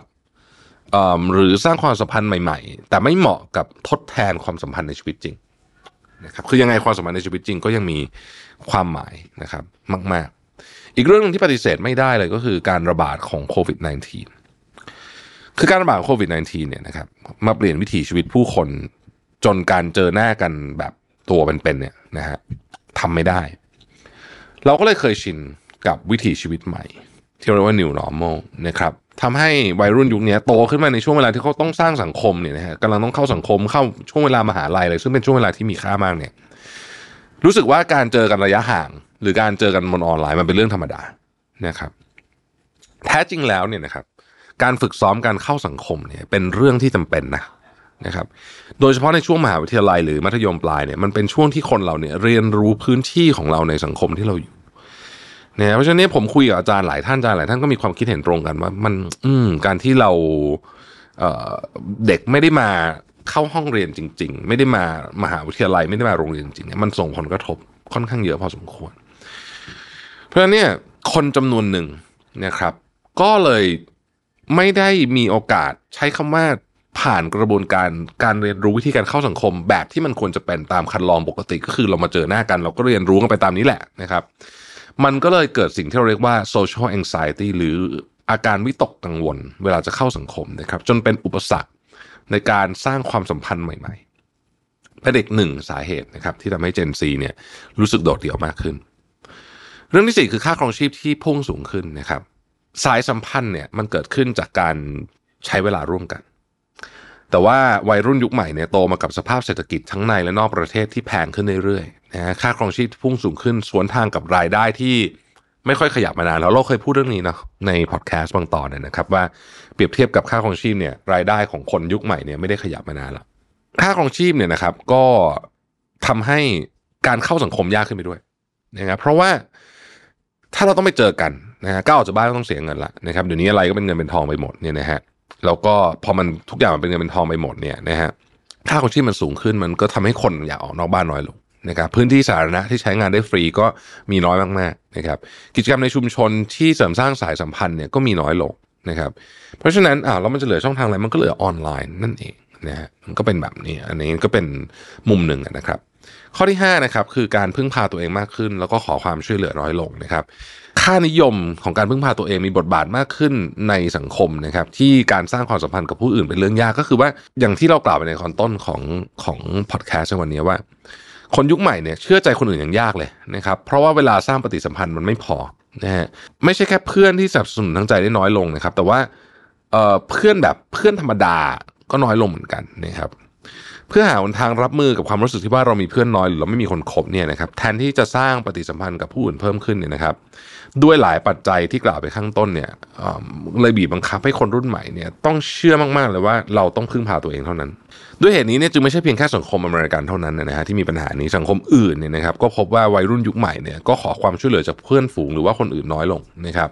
แล้วก็เน้นความเป็นปัจเจกของตัวเองมากยิ่งขึ้นนะครับ ซึ่งมันก็ไม่ใช่ว่ามันเป็นข้อเสียทั้งทั้งหมดนะมันเป็นก็มันก็เป็นข้อดีเหมือนกัน อย่างไรก็ดีเนี่ย เราก็ต้องยอมรับว่าเราไม่ได้เข้มแข็งทุกวัน เรามีวันที่อ่อนแอ เรามีวันที่เราต้องการความช่วยเหลือจากคนอื่น โดยเฉพาะเพื่อนเราเช่นกันนะครับ ทีนี้ในบทความที่เรากล่าวมาเนี่ยเขาก็บอกว่าเออแล้วเราจะรับมือกับความเหงายังไงดีโดยเฉพาะคำแนะนำนี้สำหรับ Gen Z โดยเฉพาะเนี่ยนะครับ อันแรกเนี่ยนะฮะคือพาตัวเองเป็นส่วนหนึ่งของ community ที่เราสนใจ นะครับ เรามี community เยอะมากนะในยุคนี้นะครับ โอ้จะมีวงการหนังสือก็มีนะครับเคป๊อปก็มีนะครับเอ่อคอสเพลย์ก็มีนะฮะเอ่อดนตรีต่างๆก็มีนะฮะมีอ่ออนิเมะโอ้เยอะมากอะนะไล่ไม่หมดนะฮะก็เป็นโอกาสดีที่ทำให้เราได้ไปปฏิสัมพันธ์กับคนที่มีความชอบและสนใจเดียวกันนะครับแล้วก็จะได้รู้จักคนใหม่ ๆ พร้อมกับสร้างความเชื่อใจในหมู่คนที่รู้จักอยู่แล้วเพิ่มเติมด้วยนะครับ อันที่สองซึ่งเป็นสิ่งที่จริง ๆ วัยรุ่นทำกันเยอะอยู่แล้วนะฮะแต่ว่าช่วงโควิดอาจจะหายไปหน่อยก็คือกิจกรรมอาสาครับ กิจกรรมอาสาเนี่ยนะฮะมันคู่กับเด็กมหาวิทยาลัยมานานละนะฮะกิจกรรมอาสาส่วนใหญ่เราสามารถไปได้โดยไม่ได้เสียค่าใช้จ่ายอะไรนะครับกิจกรรมอาสาเนี่ยมันถูกออกแบบมานะครับให้ทำงานเป็นกลุ่ม แล้วก็อาศัยความเชื่อใจในการร่วมงานนะครับ เป็นเวทีที่ดีนะในการที่ได้ฝึกซ้อมการร่วมอยู่กับคนอื่นในสังคมนะครับ นอกจากนั้นเนี่ยเราเองอะพอเราไปกิจกรรมอาสาเนี่ยผมเชื่อว่าหลายท่านเคยไปนะค่ายเคยอาสาต่างๆนานาช่วงเรียนมหาวิทยาลัยเนี่ยนะครับเราก็รู้สึกว่าเออเราได้ทำคุณค่าอะไรบางอย่างให้กับสังคมด้วยนะครับซึ่งมันก็เป็นสิ่งที่ดีอยู่แล้ว อันนี้ก็จะช่วยเพิ่ม self esteem ของเราด้วยนะครับสามคือกระชับความสัมพันธ์กับเพื่อนและครอบครัวนะครับแน่นอนครับเราสร้างความสัมพันธ์ใหม่ๆเป็นเรื่องที่ดีกับคนคนใหม่ๆนะฮะแต่การกระชับความสัมพันธ์กับคนเดิมๆ ก็ยิ่งทำให้เรามีพื้นที่ในการรองรับเวลาเรามีปัญหาเราเหงาเราอะไรมากขึ้นนะครับสายสัมพันธ์ที่เต็มไปด้วยความสนิทสนมเชื่อใจเนี่ยเป็น emotional support ที่ดีมากนะครับทำให้เรารู้สึกเหงาน้อยลงนะฮะเพราะนั้นเนี่ยคุณพ่อคุณแม่มีโอกาสเจอบ่อยๆ ไปทานข้าวไปอะไรกันเนี่ยนะครับหรือหากิจกรรมทำร่วมกันจริงๆเนี่ยนะหนึ่งในกิจกรรมที่ผมคิดว่าเอ่อถ้าเป็นคนกรุงเทพนะครับ ดีนะฮะก็คือพาคุณพ่อคุณแม่ไปเดินที่สวนตอนเย็นๆนะครับ คือช่วงนี้หน้าฝนอาจจะฝนตกหน่อยคือ แต่ว่าถ้าเกิดว่าเช้าวันเสาร์หรือเช้าวันอาทิตย์อะไรอย่างเงี้ยนะช่วงที่มันฝนไม่ตกหรือว่าเย็นวันไหนที่ฝนไม่ตกเนี่ยนะฮะแล้วพาคุณพ่อคุณแม่ไปเดินสวนสวยๆนะฮะตอนนี้มีเขาก็ปรับปรุง ผมก็เห็นความพยายามของทางทางกรุงเทพนะที่เขาพยายามจะปรับปรุงสวนหลายอันนะฮะแล้วก็สวนใหม่ๆก็สวยขึ้นเยอะเนี่ย ก็เป็นที่ที่ดีเหมือนกันนะครับ เป็นกิจกรรมที่ดีนะฮะคุณพ่อแม่ได้ออกกำลังกายด้วย เราก็ได้เดินคุยกับท่านไปด้วยอะไรแบบนี้นะฮะเดินเล่นกันไม่ต้องวิ่งเวิ้งเลยหรอกก็เดินนี่แหละนะฮะเดินสักชั่วโมงหนึ่งชั่วโมงครึ่งเนี่ยก็เป็นอะไรที่ผ่อนคลายมากๆนะครับ ข้อที่สี่คือเริ่มฝึกเข้าหาคนแปลกหน้านะฮะอันนี้เป็นปัญหาสำหรับบางคน การติดอยู่กับความกลัวและความกังวลเนี่ยจะทำให้เรายิ่งไม่อยากเจอคนแปลกหน้า แล้วก็โอกาสที่จะรู้จักคนใหม่ก็จะน้อยลงนะครับทำให้หาคนเชื่อใจได้น้อยลง การพูดคุยคนแปลกหน้าเนี่ยนะครับ จริงๆไม่ได้น่ากลัวขนาดนั้นหรอกนะฮะก็ต้องต้องต้องลอง test test ดูนะครับแล้วก็มันก็ช่วยเพิ่มความเชื่อมั่น แล้วก็เสริมทักษะในการเข้าสังคมด้วยนะครับข้อที่5ครับดูแลตัวเองเพื่อเพิ่มความเชื่อมั่นในตัวเองนะครับการดูแลสุขภาพกายสุขภาพใจของเราเนี่ยให้ดีนะครับคือมีสุขภาวะที่ดีเนี่ยนะครับ จะทำให้เราเนี่ยมีความมั่นคงทางอารมณ์ แล้วเราก็จะไม่กลัวการเข้าสังคมนะครับ เราจะรู้สึกว่าเรามั่นใจ ไม่ได้มั่นใจแบบผิดๆนะแต่ว่ามั่นใจในในความเป็นตัวตนของเรานี่แหละนะครับ ก็จะทำให้เราเข้าสังคมได้ง่ายขึ้นด้วยนะครับ ข้อที่ 6 ก็คือว่าหางานหรือเรกหรือกิจกรรมทำนะฮะ จริง ๆ แล้วเนี่ยงานอดิเรกเนี่ยนะครับเหมือนกับว่าจะทำหรือไม่ทำก็ได้แต่จริง ๆ แล้วเนี่ยมันมีงานวิจัยออกมาเยอะมากนะว่า งานอดิเรกเนี่ยช่วยทำให้เราเนี่ยมีสภาพจิตใจที่เข้มแข็งมากขึ้นนะครับไม่ว่างานอดิเรกคุณจะเป็นอะไรก็ตามนะฮะคุณอาจจะชอบวาดรูปอาจจะชอบเล่นกีตาร์ผมไม่รู้สมัยนี้เขาทำอะไรกันบ้างนะฮะแต่ว่าจะดีมากถ้าเป็นงานอดิเรกที่ไม่ได้อยู่บนจอนะครับเป็นอะไรที่ใช้มือทำเนี่ยจะดีมากนะครับ เช่น เนี่ยวาดรูปนะครับ หรือคุณชอบประกอบโมเดลอ่านะครับ หรือว่าทำงานฝีมืออะไรพวกเนี้ยนะดีนะฮะเล่นดนตรีก็ดีนะครับ มันจะช่วยให้เราเนี่ยไม่เหงานะครับแล้วก็จริง ๆ แล้วเนี่ยในที่สุดมันอาจจะพาเราไปมีรู้จักกับคนที่ชอบของเหมือนกันก็ได้นะครับ แล้วจริงๆแล้วเนี่ยทักษะของงานอดิเรกพวกนี้นะ ถ้าเราทำแบบเราชอบจริงๆนะฮะในที่สุดเนี่ยไม่ช้าก็เร็วนะ มันจะเข้ามามีส่วนเกี่ยวข้องกับงานจริง ๆ ของเราด้วย เออนะครับ ถ้าไม่ไหวจริงข้อ 7 ครับ เข้าร่วมการบำบัดนะการบำบัดเนี่ยอาจจะฟังดูน่ากลัวนะครับแต่จริงๆแล้วเนี่ยมันมันเป็นแค่กิจกรรมที่ผ่อนคลายที่ทำให้เราได้สัมผัสกับชุมชนที่พร้อมจะเป็น emotional support คือแรงสนับสนุนทางใจให้กับเรานะครับในไทยก็มีกิจกรรมบำบัดมากมายนะฮะเป็นดนตรีบำบัดศิลปะบำบัดนะครับหรือแม้แต่แบบบำบัดพลังงาน energy healing พวกนี้ก็มีนะฮะเพราะว่ามนุษย์นี่เป็นสัตว์สังคมที่ต้องคอยช่วยเหลือซึ่งกันและกันจะจึงจะสามารถฝ่าฟันอุปสรรคไปได้ด้วยกันเนี่ยนะฮะ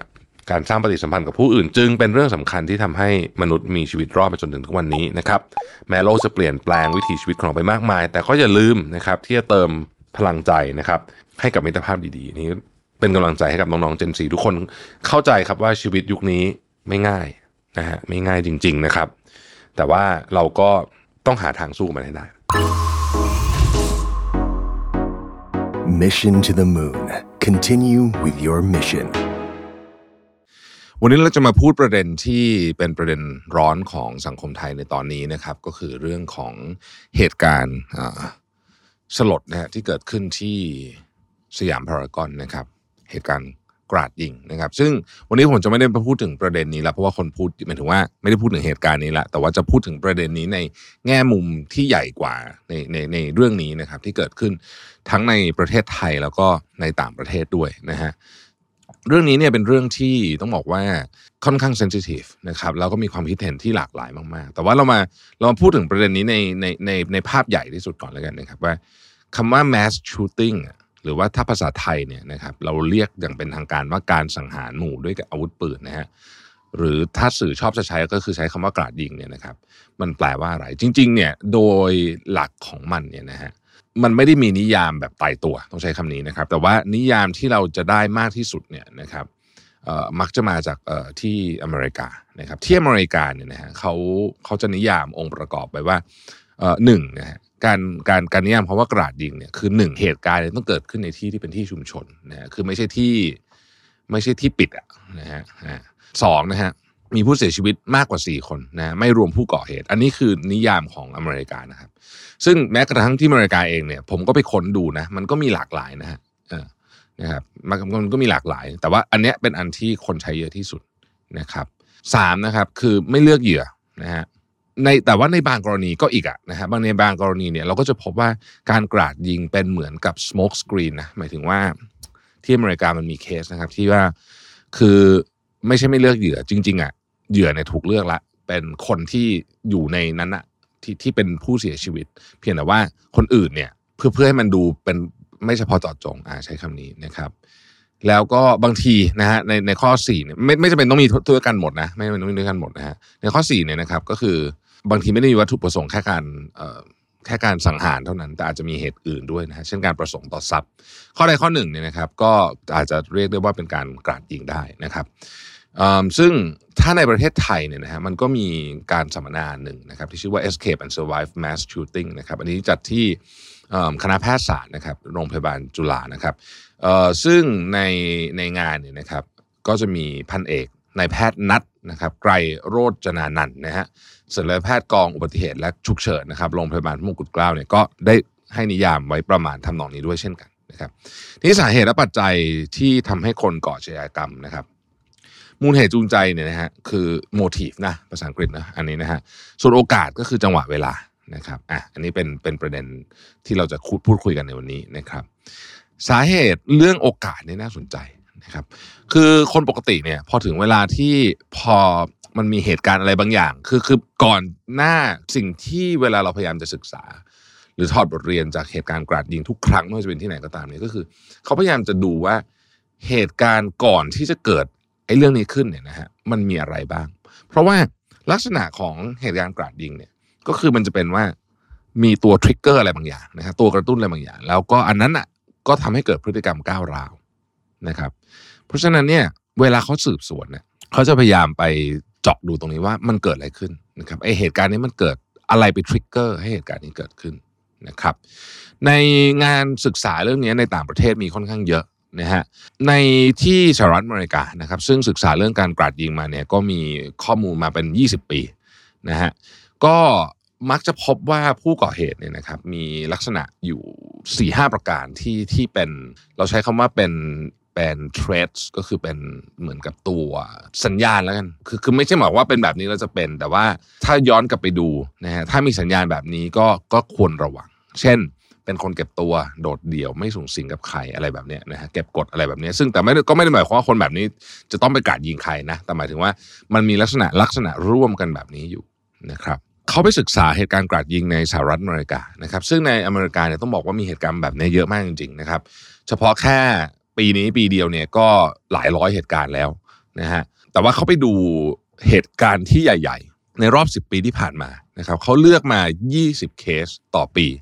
ก็เป็นประมาณ 200 เคสที่เขามาดูนะฮะอันนี้เป็นเหตุการณ์ที่ถือว่าเป็นเหตุการณ์ใหญ่นะครับเขาก็บอกว่าลักษณะของผู้ก่อเหตุเนี่ยนะฮะมักจะมีร่วมกันเนี่ยนะฮะประมาณนี้ 3 ข้อข้อที่1นะฮะคือถูกแบ่งแยกออกจากสังคมนะครับภาษาอังกฤษใช้คำว่า discrimination เนี่ยนะคือจะมีปัญหาเรื่องความสัมพันธ์กับคนรอบข้างนะครับไม่ว่าจะเป็นเพื่อนครอบครัวอะไรแบบเนี้ยแล้วก็ไม่มีที่ปรึกษาที่จะแนะนำหาทางออกได้นะครับ ก็เลยแก้ปัญหาด้วยตัวเอง แล้วก็พอเครียดกดดันมากก็เลยแก้ปัญหาด้วยวิธีการแบบเนี้ยที่ออกมาที่เราเห็นนะครับ ข้อที่2ครับเป็นคนที่ถูกกระทำมาในวัยเด็ก เช่นมีปัญหาครอบครัวแตกแยกนะครับ ถูกล่วงละเมิดจากพ่อเลี้ยงแม่เลี้ยงหรืออะไรทำนองนี้นะครับหรือถูกอะไรสักอย่างจากที่โรงเรียนหรือที่ทำงาน มีถูกบูลลี่ถูกอะไรแบบนี้นะฮะจนเกิดเป็นความโกรธเกลียดนะครับ ในอเมริกาเนี่ยมีหลายเคสละที่เป็นลักษณะแบบเด็กไฮสคูลเลยนะฮะก็คือยังไม่ได้เข้ามหาวิทยาลัยเลยเนี่ยเป็นมัธยมนะฮะแล้วก็เนี่ยมีเรื่องที่โรงเรียนอะไรบางอย่างทำนองนี้ เช่น เกลียดโรงเรียนเกลียดเพื่อนอะไรแบบนี้นะครับรู้สึกไม่ได้รับความเป็นธรรมอะไรอย่างเงี้ยนะก็ไปกราดยิงเพื่อนที่โรงเรียนอันนี้ก็มีนะครับไม่ใช่ก็มีมีเยอะที่อเมริกามีเยอะนะฮะข้อที่3ครับเป็นผู้ที่นิยมหรือว่าชอบความรุนแรงมาโดยตลอด หลายเคสเนี่ยผู้ก่อเหตุกราดยิงเนี่ยมีพฤติกรรมที่ไปคล้ายๆกับไปทำความรุนแรงกับสัตว์ก่อนนะครับ อันนี้คล้ายกับไม่ไม่เกี่ยวกับเคสนี้แต่ว่า คล้ายกับกรณีของ serial killer นะถ้าเราไปดู serial killer ในในที่เขาศึกษามาเนี่ยมักจะมีพฤติกรรมในตอนเด็กเนี่ยเกี่ยวข้องกับสัตว์เสมอนะครับ เช่นไปยิงสุนัขไปอะไรแบบเนี้ยประมาณเนี้ยนะครับ บางคนก็จะมีการเขียนเรื่องของการแสดงความขับแค้นเรื่องของฆาตกรรมเรื่องอะไรพวกนี้เนี่ยนะฮะแบบจริงจังเลยนะคือแบบ คือมันจะมีเลเวลที่โอเค คือผมเชื่อว่าหลายคนเนี่ยนะฮะก็อาจจะศึกษา true crime อาจจะพวกนี้มันก็จะมีเลเวลแบบที่ ผมใช้คำว่า healthy แล้วกันเนาะกับเลเวลที่แบบเฮ้ยมันแบบมันมันดูแบบหมกมุ่นอะอะนะฮะซึ่งเดี่ยสามข้อเนี้ยที่บอกมามันก็เป็นพฤติกรรมร่วมนะครับ ทีนี้ โอกาสการเข้าถึงอาวุธปืน ซึ่งอันเนี้ยประเด็นเนี้ยประเทศไทยกำลังคุยอยู่เยอะนะครับ การเข้าถึงอาวุธปืนง่ายนะฮะก็จะเกิดเหตุการณ์ mass shooting มากกว่านะครับอันนี้แน่นอนอยู่แล้ว ในในอเมริกาแน่นอนฮะทุกท่านทราบดี อาวุธปืนหาง่ายนะครับหาง่ายค่อนข้างมากนะฮะเทียบกับประเทศอื่นนะครับโดยเฉพาะอาวุธปืนที่มีอานุภาพร้ายแรงนะครับที่อเมริกามันไม่ใช่แค่ปืนแบบปืนพก9มมอะไรแบบนี้คือมันจะมีปืนที่แบบอานุภาพร้ายแรง คืออีกนิดนึงก็จะเป็นอาวุธสงครามที่ทหารใช้ละนะครับ เพียงแต่ว่ามันอาจจะตัดบาง feature ออกเช่นยกตัวอย่างนะครับ ปืนที่เป็นเหมือนปืนที่เราเรียกว่าปืนไรเฟิลเนี่ยนะฮะปืนที่เขาใช้ในสงครามเนี่ยแต่ว่าอาจจะไม่มี feature fully automatic คือกดค้างแล้วลูกยิงออกตลอดอย่างนี้ไม่ได้นะฮะอาจจะต้องกดทีละนัด อะไรอย่างเงี้ยคือมันมันจะหาซื้อได้นะฮะเพราะฉะนั้นเนี่ยถ้าปืนเข้าถึงง่ายเนี่ยนะฮะก็เหตุการณ์แบบเนี้ย mass shooting เนี่ยก็จะมีโอกาสเกิดขึ้นสูงนะครับ ทีนี้ปืนเนี่ยนะฮะผมผมแบ่งออกเป็น 3 กลุ่มแล้วกันนะครับกลุ่มที่ 1 คือปืนถูกกฎหมายเข้าถึงง่ายไม่ง่ายก็จะเป็นประเด็นนะครับอย่างในสหรัฐอเมริกาปืนถูกกฎหมายเข้าถึงง่ายมากนะฮะคือเรียกว่าถ้าคุณไม่มีประวัติอาชญากรรมอะไรนะฮะไม่ได้มีอะไรเนี่ยนะฮะคือเป็นแบบคนปกติทั่วไปเนี่ยสามารถเดินไปซื้อปืนในหลาย ๆ รัฐนะได้แบบง่าย ๆ สบาย ๆ เลยแทบจะเรียกว่าได้เกือบร้อยเปอร์เซ็นต์ต้องใช้คำนี้นะฮะอันที่สองก็คือปืนเถื่อน อ่านะครับปืนเถื่อนเนี่ยคือแน่นอนอะพอมันเป็นปืนเถื่อนเนี่ยตัวเลขมันก็จะไม่ชัดเจนนะครับแต่ว่าประเทศไทยก็ถือว่าไม่ได้หายากแล้วกันอาใช้คำนี้นะครับในสหรัฐอเมริกาเองก็ไม่ได้หายากเหมือนกันนะครับ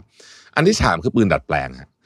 เออเราเรียกปืนไทยประดิษฐ์ปืนอะไรพวกนี้ใช่ไหมในกรณีของเคสที่เมืองไทยล่าสุดเนี่ยก็เป็น blank gun ซึ่งจริงๆมันยิงไม่ได้นะคือมันมันเอาไว้ใช้ในเป็นเหมือนแบบ prop ในหนังอะไรแบบนี้แต่ว่ามันสามารถถูกดัดแปลงให้ยิงได้ เพราะกลไกของปืนจริง ๆ แล้วเนี่ยนะครับมันไม่ได้มันไม่ได้ซับซ้อนนะครับ กลไกการทำงานของปืนเนี่ยมันค่อนข้างจะซิมเ l ิลมากๆนะฮะคือถ้าถ้ามีต้นแบบขึ้นมาเนี่ยนะครับแล้วในโลกเทคโนโลยีสมัยใหม่ที่เรามีเครื่อง 3D printing มีอะไรพวกนี้เนี่ยมันยิ่งทำให้การเอาพูดง่ายคือประดิษฐ์ของพวกนี้ขึ้นมาเนี่ยนะฮะเป็นไปได้มากขึ้นนะครับประเทศไทยเองเนี่ยเราก็มีการเสียชีวิตจากอาวุธปืนเนี่ยเป็นลำดับต้นๆของโลกนะฮะถ้าเทียบกันในภูมิภาค เอเชียแล้วเนี่ยเราเนี่ยถือว่าสูงนะฮะหลายประเทศเนี่ยจะหาปืนยากกว่าเราเยอะ ยกตัวอย่างเช่น ญี่ปุ่น เกาหลีใต้ สิงคโปร์นะครับเอ่อไต้หวันนะพวกนี้เนี่ยจะหาปืนยากกว่าเราเยอะมากนะครับเอาเริ่มจากปืนถูกกฎหมายก็ยากละยากมากๆเลยนะฮะอย่างในกรณีอย่างญี่ปุ่นเนี่ยโอ้โหคุณจะซื้อปืนสักอันหนึ่งเนี่ยโอ้โหมันแบบว่ายากมากจริง ๆนะครับเอ่อพอหาซื้อปืนยากปืนถูกกฎหมายยากแนวโน้มเนี่ยบางทีปืนผิดกฎหมายก็จะหายากไปด้วย เอางี้ คือในในที่ญี่ปุ่นเนี่ยการครอบครองปืน หรือว่าการใช้ปืนในที่สาธารณะอะไรก็แล้วแต่เนี่ยนะครับ โทษมันแรงมากถึงขนาดที่ว่าขนาดยากุซ่าเนี่ยนะฮะยังยังเลือกใช้อาวุธอื่นแทนอะนะคือคือคือหลีกเลี่ยงการใช้ปืน เพราะว่าปืนมันมันมีโทษตามมาเยอะนะครับ เพราะนั้นเนี่ยอันนี้ก็จะเป็นประเด็นหนึ่งนะครับ ทีนี้เล่าให้ฟังว่าในประเทศไทยถ้าจะซื้อปืนถูกกฎหมายเนี่ยเขาทำยังไงกันบ้างนะครับ มันมีใบถ้าถ้าผมจำใบชื่อใบผิดขออภัยนะก่อนซื้อเนี่ยคุณต้องขอใบที่เรียกว่าปสามก่อน นะครับ เสร็จแล้วเนี่ยก็จะมีใบที่เรียกว่าปสี่หลังจากคุณได้ปสามมาแล้วเนี่ยก็ขอเป็นปสี่มาหลังจากนั้นจึงจึงซื้อปืนได้นะครับ แต่ว่าการพกพาปืนไปที่สาธารณะเนี่ยมันต้องใช้ใบอนุญาตที่ชื่อว่าปสิบสองนะครับ ซึ่งเอางี้คนธรรมดาทั่วไปที่ไม่ใช่เจ้าหน้าที่ฝ่ายปกครอง ไม่ใช่ตำรวจอะไรแบบนี้นะ น้อยคนมากจริงที่จะมีเพราะไอ้ใบปสิบสองเนี่ยต้องถูกออกโดยมทหนึ่งรัฐมนตรีว่าการกระทรวงมหาดไทยเท่านั้น นะครับเพราะฉะนั้นคนจะมีน้อยมากๆ แล้วมีถ้าผมจำไม่ผิดอายุเนี่ยมันประมาณปีเดียวนะครับคนที่มีแบบอนุญาตพกปืนจริงๆเนี่ยน้อยมากนะที่เป็นพลเรือนนะน้อยมากจริงๆนะครับเพราะว่ามันไม่มีเหตุต้องพกใช่ไหมทีนี้ก็มีคนถามว่าเอาแล้วสมมติไปสนามยิงปืนทำไงนะฮะเวลาไปสนามยิงปืนเนี่ยเอาจริงๆแล้วเนี่ยมันเป็นเกรย์แอเรียนิดหนึ่งนะคือลักษณะของคนที่เขาจะเอาปืนไปสนามยิงปืน แล้วสมมติว่าคุณโดนตำรวจคนรถระหว่างทาง จะทำยังไงให้ไม่ไม่ผิดกฎหมาย มันมีแนวทางที่ชี้แจงมา เป็นเป็นคดีที่เคยถูกตัดสินมาก่อนเนี่ยนะครับคือว่า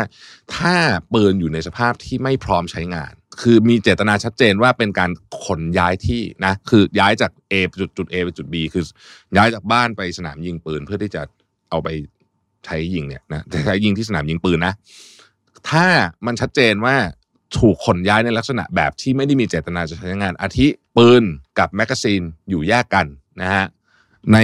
ปืนเนี่ยไม่มีลูกปืนอยู่ สมมติไปสนามยิงปืนเนี่ยเราไปซื้อลูกปืนที่สนามยิงปืนอยู่แล้วเพราะฉะนั้นในแมกกาซีนก็ไม่มีลูกปืนอยู่เหมือนกันอะสมมติอย่างนี้นะแยกกันอยู่เลยเอาปืนอยู่หน้ารถแมกกาซีนอยู่หลังรถอะไรอย่างเงี้ยลักษณะแบบนี้เนี่ยนะครับเขาก็จะพิจารณาได้ว่าอ๋อโอเค อันนี้เป็นการขนย้ายไม่ได้มีเจตนาจะจะใช้ ไม่ได้มีการเอาแมกกาซีนใส่ในในปืนแล้วก็ขึ้นลำไว้อะไรแบบเนี้ยนะเพราะฉะนั้นเนี่ยเออก็ มันจะเป็นอะไรทำนองนี้ แต่อย่างที่ผมบอกนะฮะคือไอ้เรื่องนี้มันเป็นมันมีความเป็นเกรย์แอเรียอยู่พอสมควร ถ้าใครที่เคยยิงปืนก็จะพอเข้าใจประเด็นนี้นะครับ อย่างไรก็ดีเนี่ย ผมคิดว่าประเทศไทยเนี่ย ความคิดเห็นส่วนตัวนะฮะไอ้ปืนถูกกฎหมายเนี่ย ถามว่าขอยากไหมไม่ได้ยากมากนะครับไม่ได้ยากมากแต่ก็ไม่ได้ง่ายมากนะคือมันก็มีเวลามีขั้นตอนของมันอยู่พอสมควรนะฮะเอออย่างไรก็ดีเนี่ย ผมคิดว่าปัญหาที่เราเคยเห็นส่วนใหญ่เนี่ย มาจากปืนทำเอง หรือว่าปืนผิดกฎหมายซะมากกว่านะส่วนตัวคิดว่า ตรงนั้นเน่ะเป็นปัญหาอย่างจริงจังมากกว่านะครับเพราะฉะนั้นน่าจะต้องไปโฟกัสตรงนั้นมากกว่า ทีนี้เราาพูดถึงเรื่องกลับมาที่เรื่องของ mass shooting นะครับเมื่อเราพบว่าตัวเองอยู่ในสถานการณ์ mass shooting เนี่ยนะฮะคือตกในสถานการณ์นั้นเนี่ยนะครับมันก็มีหลักปฏิบัติสากลนะครับซึ่งเป็นคำแนะนำจาก FBI นะฮะหลังจากนั้นก็หลายคนก็หลายประเทศก็นำอันเนี้ยมาในการฝึกสอนคนของประเทศตัวเองนะครับ หลักการก็คือ run hide fight หรือว่าหนีซ่อนสู้นั่นเองนะครับอันดับแรกเนี่ย ควรต้องหนีก่อนนะอยู่แล้วนะครับนะเพราะฉะนั้นเนี่ยหาเส้นทางที่ที่เราสามารถหลบหนีได้นะครับ คือเราต้องพยายามหนีจากสถานการณ์นั้นให้เร็วที่สุดนะครับ ทิ้งสัมภาระส่วนตัวทิ้งคือหนีอย่างเดียวนะฮะถ้าช่วยคนอื่นไปได้ก็ช่วยนะครับ ถ้ายังไม่ได้ก็ก็หนีก่อนนะครับ หนีไปทางออกที่ใกล้ที่สุดนะครับ แล้วก็ไม่มีผู้ก่อเหตุอยู่ในทางนั้นนะฮะอย่าใช้ลิฟต์ลิฟต์นี่เป็นจุดที่ห้ามใช้ เพราะว่ามันเป็นเหมือนเป้านิ่งอะนะครับอะเพราะฉะนั้นเนี่ย เวลาหนีนะฮะในสถานการณ์ mass shooting เนี่ยคนที่สังเกตทางออกฉุกเฉินอยู่เสมอ สมมติไปในสถานที่ใดๆแล้วสังเกตทางออกฉุกเฉินมันจะ automatic มากกว่านะครับดังนั้นเนี่ยก็ฝึกไว้เป็นนิสัยนะครับจริง ๆ ไม่ใช่เรื่อง mass shooting อย่างเดียวอะสมมุติว่าคุณไปนอนโรงแรมไปพักที่โรงแรมสักที่หนึ่งเนี่ยพ่อผมสอนเสมอเลยนะ ต้องออกมาดูเลยว่าทางหนีไฟเนี่ยมันอยู่ตรงไหน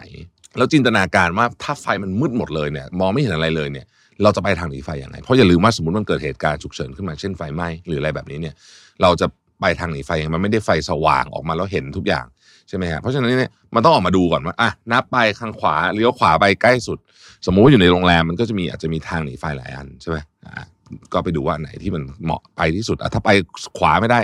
ซ้ายมันต้องไปยังไงมันต้องไปซ้ายไปประมาณสักเท่าไหร่กี่ประตูถึงเอ่อเลี้ยวตรงไหนอะไรอย่างเงี้ยนะครับทีนี้ ถ้าสมมติว่าบังเอิญหนีอยู่แล้วไปเจอผู้ก่อเหตุทำไงนะฮะถ้าไม่มีที่กำบังเลยนะ วิ่งหนีต้องวิ่งซิกแซกคืออธิบายหลักการนิดนึงเวลายิงเนี่ยนะครับ ถ้าเป้าซิกแซกเนี่ยมันยิงยากมากนะครับ แต่ถ้าอยู่ตรงๆเนี่ยนะฮะต่อให้ไปไกลเนี่ยนะครับปืนมันยิงได้ไกลเพราะฉะนั้นเนี่ยวิ่งซิกแซกดีหรือที่หาที่หลบกำบังนะครับพวกเสาพวกกำแพงพวกนี้จะช่วยได้นะฮะแล้วก็แจ้งเหตุด่วนเหตุร้ายอะนะอย่าลืมว่าถ้าเกิดว่ามีโอกาส พอแจ้งได้ปุ๊บก็แจ้งเหตุด่วนเหตุร้ายนะครับ โทรเข้าไปหนึ่งเก้าหนึ่งอะไรก็ว่ากันไปนะครับ แล้วก็เเนี่ยออกมาให้เร็วที่สุดสองคือซ่อนนะถ้าหนีไม่ได้นะถ้าหนีไม่ได้นะครับ ก็ต้องซ่อนนะครับกรณีที่หนีไม่ได้ก็คือเฮ้ยเราไม่รู้ว่าไอ้ทางที่เราจะหนีเนี่ยมีคนร้ายอยู่เปล่านะฮะไปเดี๋ยวจะไปเจอคนร้ายเดี๋ยวจะซวย เพราะฉะนั้นเนี่ยอะก็ไปซ่อนในที่ที่แข็งแรง ถ้าอยู่ในพื้นที่ปิดเป็นห้องเฮิ่งนะครับ หาขนาดของใหญ่ ๆ มาปิดกั้นทางเข้าออกไว้นะครับ เหมือนกับเอาสมมติเอาตู้มาขวางประตูไว้อย่างเงี้ยนะเป็นต้นนะครับ ปิด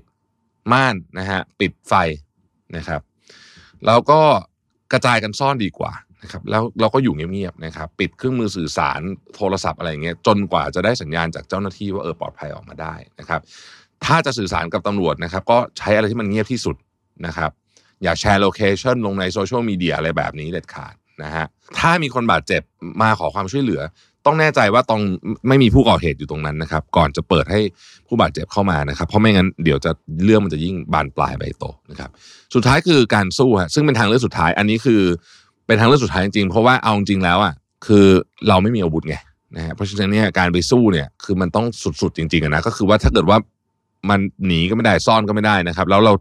เข้าตาจนแล้วเนี่ยก็ต้องสู้สู้ก็ต้องสู้จริงจังที่สุดเท่าที่จะเป็นไปได้ นะฮะก็ต้องทำให้อีกฝั่งหนึ่งบาดเจ็บมากที่สุดหาอาวุธมาใช้นะฮะไม่ว่าจะเป็นไอไอของแถวๆนั้นที่มันพอจะใช้เป็นอาวุธได้เนี่ยนะฮะจังหวะหนึ่งที่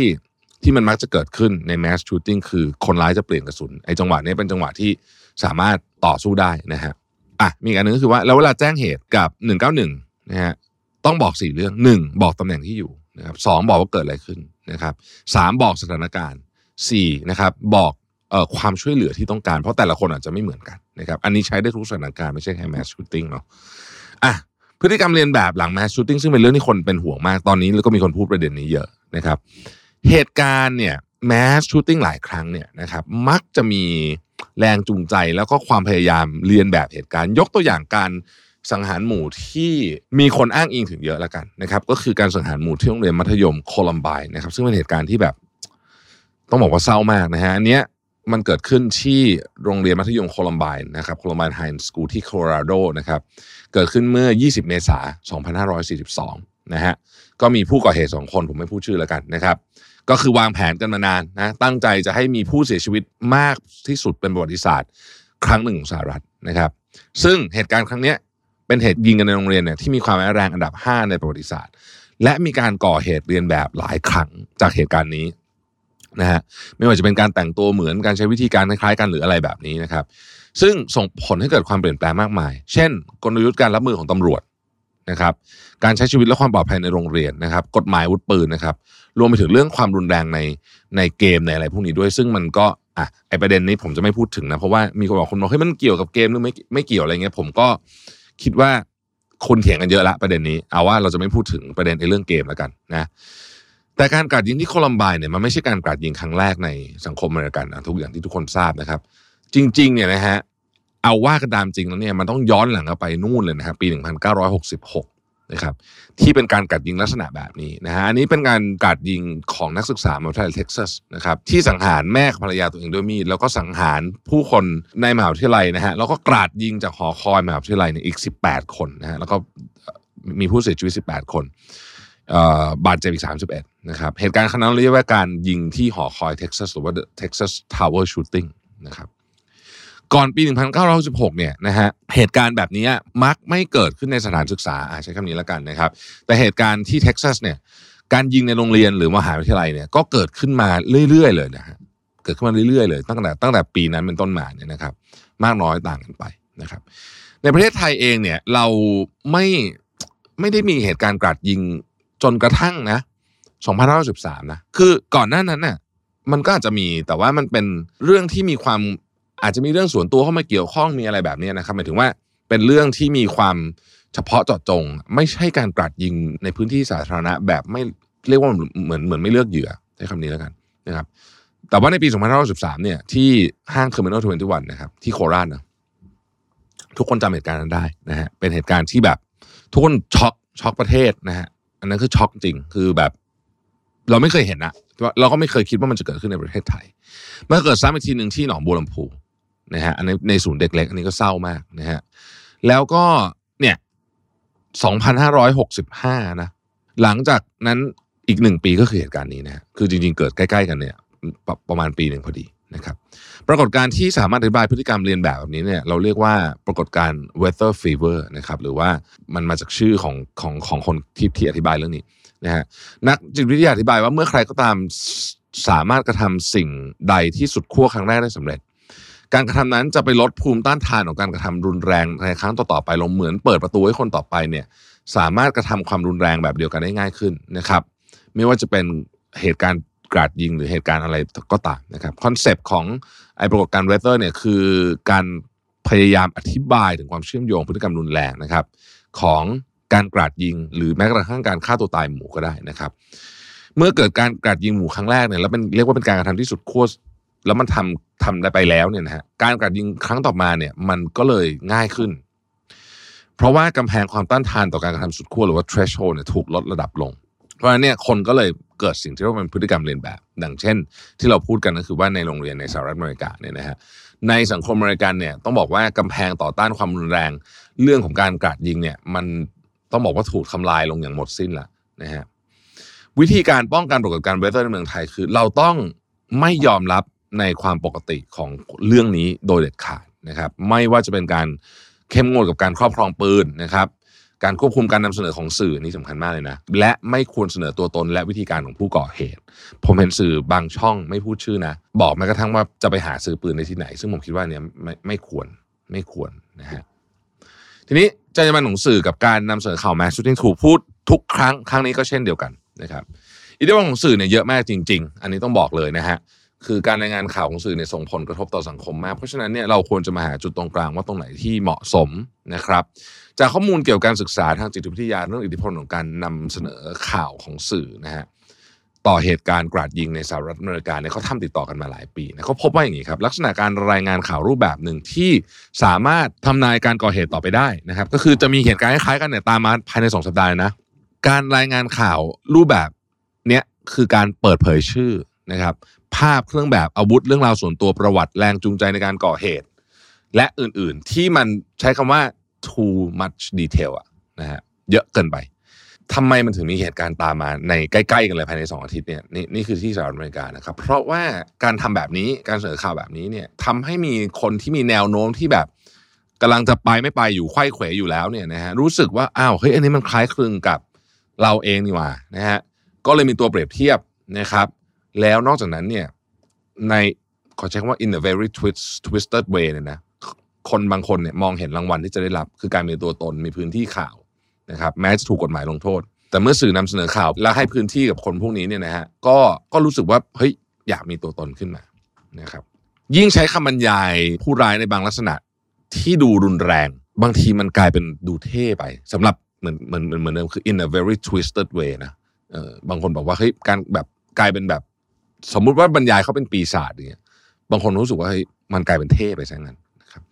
นอกจากนี้การนำเสนอตัวเลขนะฮะแล้วมีการเปรียบเทียบในเชิงสถิติเนี่ยนะครับมันเป็นนัยยะของของการเปรียบเทียบที่มีคนมันกระตุ้นให้คนอยากเหมือนเหมือนแบบอยากทำลายสถิติอะได้เหมือนกัน อันนี้คือรายงานนะครับ สรุปว่าการนำเสนอของสื่อเนี่ยกระตุ้นแรงจูงใจ แล้วก็สร้างความเชื่อมโยงกับตัวของคนที่จะก่อเหตุต่อไปได้นะครับ มองเห็นการได้รางวัลนะฮะแล้วก็อาจจะทำให้เขาเนี่ยตัดสินใจทำเมื่อ เหตุและปัจจัยเหมาะสม ดังนั้นสื่อคนนำเสนอข่าวอย่างไรนะครับหนึ่งไม่ให้พื้นที่กับคนร้าย ซึ่งอันนี้เป็นสิ่งนายกนิวซีแลนด์พูดดีมากตอนที่เกิดเหตุการณ์แมสชูตติ้งขึ้น ไม่พูดถึงคนร้ายเลยนะฮะสองถ้าจะนำเสนอเรื่องราวนำเสนอเรื่องราวของเหยื่อแทน ว่าคนเหล่านี้เขาต้องผ่านเรื่องราวเลวร้ายขนาดไหนมานะครับเล่าเรื่องของการแจ้งเหตุ เล่าเรื่องผู้ที่ตัดสินใจเข้าไปช่วยเหลือคนอื่นนะครับเช่น อย่างในกรณีที่ล่าสุดเนี่ยนะฮะก็มีการที่บอกว่าเจ้าหน้าที่รักษาความปลอดภัยของห้าง นะครับที่เข้ามาช่วยเหลืออย่างดีอะไรแบบเนี้ยพวกเนี้ยนะครับเป็นสิ่งที่ควรเสนอ แล้วเราแชร์ข่าวยังไงในโซเชียลไม่ให้เกิดพฤติกรรมเลียนแบบ เพราะน่ากลัวมากพฤติกรรมเลียนแบบเนี่ยนะฮะก็เหมือนเดิมฮะอย่าให้ผู้ก่อเหตุมีตัวตนมีพื้นที่ไม่ว่าจะเป็นลักษณะใดก็ตามแม้กระทั่งในเชิงลบเนี่ยนะฮะเพราะบางทีเนี่ยในสายตาของคนที่อยากจะทำพฤติกรรมเลียนแบบอยู่แล้วเนี่ยบางทีมันกลายเป็นเท่ไปนะฮะเอาจริง ๆแล้วนะแม้ว่าเราจะรู้สึกขยะแขยง แต่ว่า มันในสายตาของบางคนไม่ใช่อย่างนั้นนะครับ ถ้าอัปเดตสถานการณ์ก็อัปเดตตรงไปตรงมา ไม่ต้องเร้าอารมณ์ ไม่ต้องดึงดราม่าไม่ต้องอะไรคือเอาสถานการณ์ตรงไปตรงมานะครับ แล้วก็ไปเน้นเรื่องของการป้องกันและเยียวยานะฮะการเสนอของสื่อเนี่ยสำคัญมากจริง ๆนะครับ แล้วก็มีความละเอียดอ่อนเซนซิทีฟมากๆ และทุกครั้งก็ต้องมาถอดบทเรียนกันในประเด็นเนี้ยว่ามันจะยังไง แต่มันมีรายงานออกมารีเสิร์ชออกมาพอสมควรแล้วว่าควรนำเสนอแค่ไหนถึงจะเหมาะสมนะครับ ดังนั้นก็ ฝากไว้สำหรับเรื่องนี้นะครับซึ่งเป็นเรื่องที่ไม่อยากให้เกิดขึ้นอีกเลยในสังคมไทยหรือแม้แต่กระทั่งที่ไหนก็ตาม Mission to the Moon. Continue with your mission. เนื้อหาหลักของเราในวันนี้เนี่ยเราจะมาชวนคุยกันว่า ต้องกระตันยูเท่าไหร่ถึงจะพอดีนะครับเมื่อปัญหาการเงินรุมเร้าวัยกลางคน แล้วก็ sandwich generation ที่เราอาจจะคุ้นเคยคำนี้กันดี นะครับแต่ก่อนที่จะเริ่มเนี่ยนะครับอออยากให้เราอยากให้มีคนมาคอมเมนต์เรื่องนี้เยอะๆนะครับจะได้มีการแลกเปลี่ยนความคิดเห็นกันนะครับแล้วเราก็มีของรางวัลเล็กๆน้อยๆนะครับสำหรับท่านที่มาคอมเมนต์แล้วติด hashtag MTTM นะฮะคือ Mission to the Moon นะครับเรามีกันแดดของสีจันให้ 5 รางวัลรางวัลหนึ่งเนี่ยเราให้ 4 สูตรเลยนะฮะเป็นแบบเต็มที่เลยนะครับไปลองใช้กันดูนะครับแจกเพื่อนแจกฝูงกันได้นะฮะมั่นใจว่าท่านจะติดใจแน่นอนนะครับอย่าลืมนะครับทากันแดดต้องทา 2 ข้อนิ้วนะคือเยอะนะฮะคือทาน้อยเนี่ยมันมันไม่พอนะครับเพราะฉะนั้นก็ลองไปใช้กันดูนะครับ เดี๋ยวสมมูลจะเลือก 5 รางวัลนะครับที่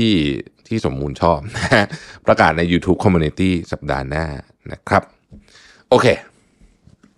มาคุยเรื่องนี้ดีกว่านะฮะเป็นเรื่องที่ละเอียดอ่อนสุดๆนะครับ ต่อเนื่องจากเรื่องศาสนาการเมืองนะที่ละเอียดอ่อนมากเนี่ยอีกเรื่องหนึ่งเนี่ยคือประเด็นเรื่องของความกตัญญูนะฮะ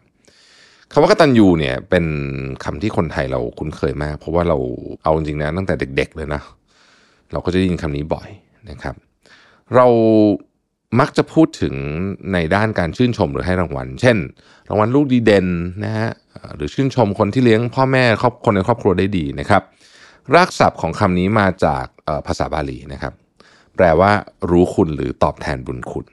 ถ้าเด็กคนไหนถูกชมว่าเป็นเด็กกระตัญญูเนี่ยนะฮะก็ถือว่าเป็นคำชมที่ดี เพราะว่ามันมาจากความหมายที่มีแต่เชิงบวกนะครับในขณะเดียวกันคำตรงข้ามอย่างอักตันยูนะฮะหรือว่าเนรคุณเนี่ยก็หมายถึงว่าไม่รู้คุณนะครับก็เป็นความหมายแง่ลบแน่นอนอยู่แล้ว แล้วก็จริง ๆคำนี้แรงนะคำนี้ได้ยินนจุกเลยนะฮะคือมันสร้างปฏิกิริยารุนแรงนะครับ เวลาเราได้ยินคำนี้เนี่ยนะฮะสมมติว่าเป็นบุคคลที่3ามเราไม่ได้เกี่ยวกับเรื่องนี้ด้วยเนี่ยนะครับมันก็จะสร้างปฏิกิริยารุนแรงนะฮะ เพราะว่าเราถูกปลูกฝังมาเลยว่า คนที่ไม่รู้คุณเนี่ยโหอะไรแย่มากนะครับคำนี้ถูกใช้ด่าทอ เสียดสี ทอดทิ้งหักหลังผู้มีพระคุณของตัวเอง และคำนี้จะรุนแรงมากขึ้นไปอีกนะครับ ถ้าเป็นความสัมพันธ์ระหว่างพ่อแม่กับลูก แม้เราจะรู้ที่มาแล้วก็ความหมายของมันเป็นอย่างดีเนี่ยนะครับ แต่การตัดสินเรื่องความกระตัญญูในชีวิตจริงเนี่ย มันอาจจะคลุมเครือกว่าที่เราคิดเยอะนะนะฮะ และผู้คนเองก็มีทัศนคติเกี่ยวกับเรื่องนี้เริ่มแตกต่างกันนะครับ บางคนเนี่ยก็วัดด้วยการกระทำนะฮะเราเลี้ยงดูพ่อแม่ที่เริ่มอายุมากขึ้นได้แค่ไหนไปหาได้เยอะแค่ไหนนะครับ แต่บางครั้งการดูแลตัวเองหรือว่าให้เวลากับตัวเองก็เป็นเรื่องยากนะความกตัญญูก็เลยเถูกวัดด้วยเงินนะฮะเราให้เงินพ่อแม่ใช้มากแค่ไหนสม่ำเสมอแค่ไหนนะก็เป็นมุมนั้นก็มีเหมือนกัน บางครั้งความกตัญญูก็ไม่ได้เกิดจากความรู้สึกอยากตอบแทนบุญคุณ หรืออยากดูแลหรือความรักอะไรแบบนี้นะฮะแต่เกิดจากความคาดหวังนะครับ และความกดดันจากคนรอบข้างนะฮะแต่เส้นแบ่งระหว่างความกตัญญูกับอกตัญญูเนี่ยมันคืออะไรกันแน่นะครับ แม้ว่าเราจะหาวิธีตอบแทนบุญคุณได้เนี่ยนะฮะมันจะถูกใจทุกคนหรือเปล่านะครับ แล้วเราจะตอบแทนบุญคุณคนให้พอดียังไงในสถานการณ์ของเราและครอบครัวเราได้ นะครับ จริงๆต้องพูดนี้ก่อนว่า นิยามของความกตัญญูเนี่ยไม่เหมือนกัน ถ้าพูดถึงความกตัญญูในภาษาอังกฤษเนี่ยเราอาจจะใช้คำว่า grateful นะครับซึ่งหากพิจารณาความหมายเนี่ยจริง ๆ ไม่ได้พูดถึงบุญคุณนะจริงๆเนี่ยคำว่า grateful เนี่ยมันมันเป็นแง่ของความแบบขอบคุณนะฮะ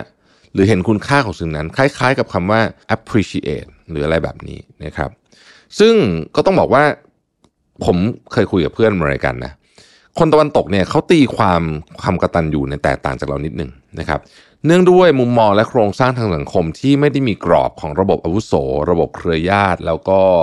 ระบบอุปถัมภ์อะไรแบบนี้นะฮะอะแล้วก็ประกอบกับว่าสวัสดิการรัฐเขาก็ค่อนข้างจะดีส่วนใหญ่เนี่ยนะฮะความกตัญญูคือการตอบแทนด้วยความรัก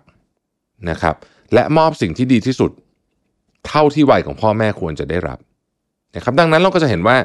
ในสังคมตะวันตกเนี่ยการส่งพ่อแม่ปู่ย่าตายายไปบ้านพักคนชราถือเป็นเรื่องปกติ แล้วก็ไม่ได้เป็นสิ่งที่เหมือนกับทอดทิ้งหรืออะไรนะครับเพราะว่าเขารู้สึกว่า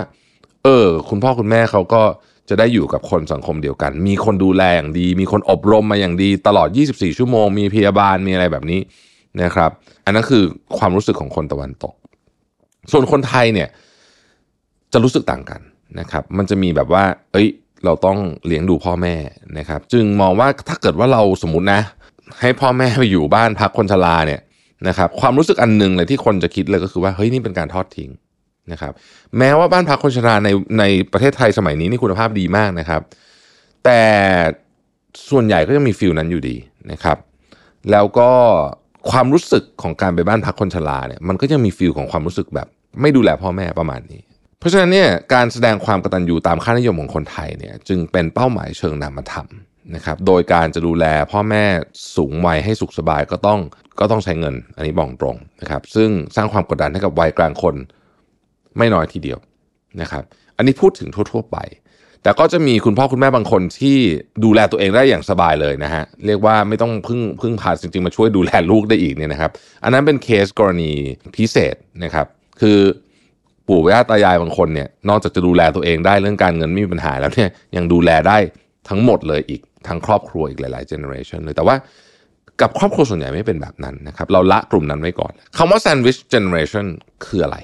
sandwich generation คือวัยที่ต้องเลี้ยงดูทั้งพ่อแม่และดูแลลูกของตัวเองนะฮะคืออยู่ตรงกลางนะครับซึ่งก็คือวัยประมาณแบบ 4 5 0อะไรแต่แถวๆเนี้ยนะฮะถ้าเราพูดถึงเรื่องของความกระตัญญูที่แสดงออกผ่านการกระทำนะครับ จริง ๆ ก็ไม่ได้ใช่อเรื่องเหลือบากว่าแรงอะไรของคนไทยสักเท่าไหร่เรา คนไทยเราเนี่ยอยู่กับวัฒนธรรมแบบนี้อยู่แล้วนะฮะคนไทยเราเดินทางกลับไปหาพ่อแม่ เยี่ยมญาติพี่น้องเป็นเรื่องปกติอยู่แล้ว แม้ว่าบางคนจะย้ายไปอยู่จังหวัดอื่น หรือว่าย้ายออกมาอยู่บ้านของตัวเองนะฮะก็ทำแบบนั้นอยู่แล้ว แต่เมื่อคุณภาพชีวิตมันต้องมีเงินเข้ามาเกี่ยวข้องด้วยนะครับเพราะฉะนั้นความกตัญญูในสังคมไทยเนี่ยมันผูกมากับภาระทางการเงินที่เพิ่มมากขึ้นทันทีนะครับ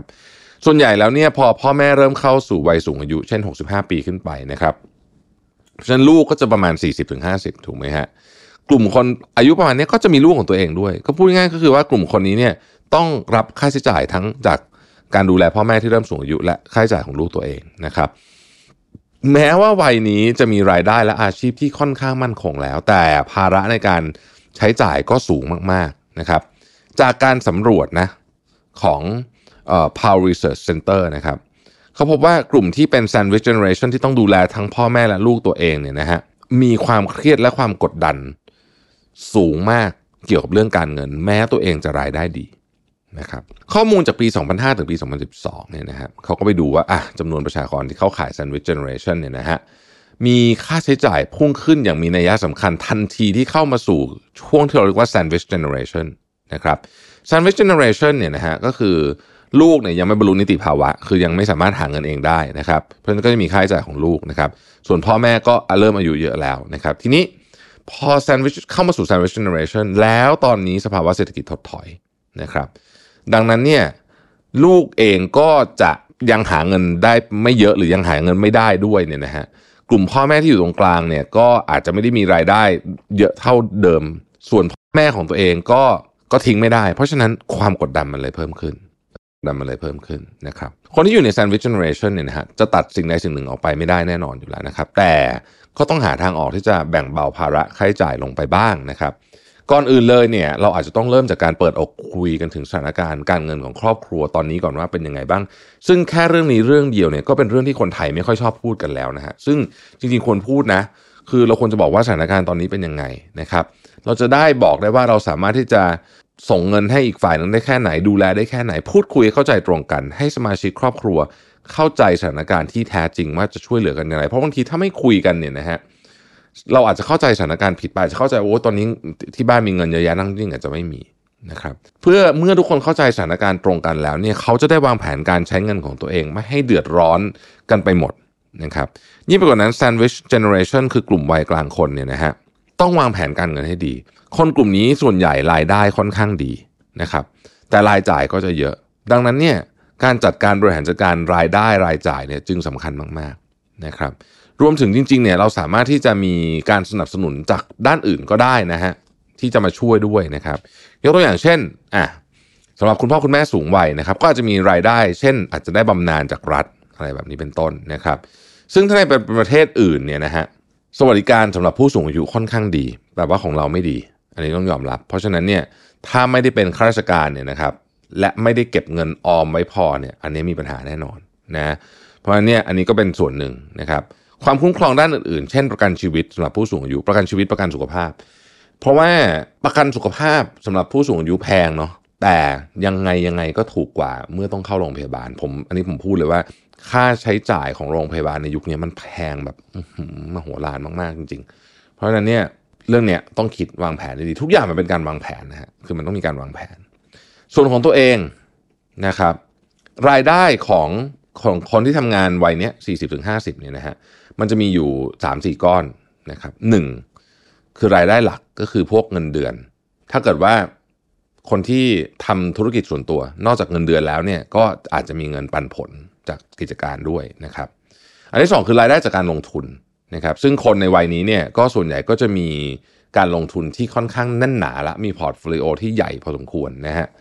ก็จะมีการลงทุนได้หลายอย่างนะครับ ไม่ว่าจะเป็นการซื้อพันธบัตรการซื้อหุ้น การซื้อกองทุน การซื้ออสังหาริมทรัพย์ มันมีเยอะแยะเลยแต่ไปหมดเลยเนี่ยนะฮะทุกอย่างก็มีความเสี่ยงมีอะไรของมันเองก็ต้องศึกษาดีๆนะครับแต่ว่าการบริหารพอร์ตการลงทุนเนี่ยเป็นเรื่องที่ต้องให้เวลา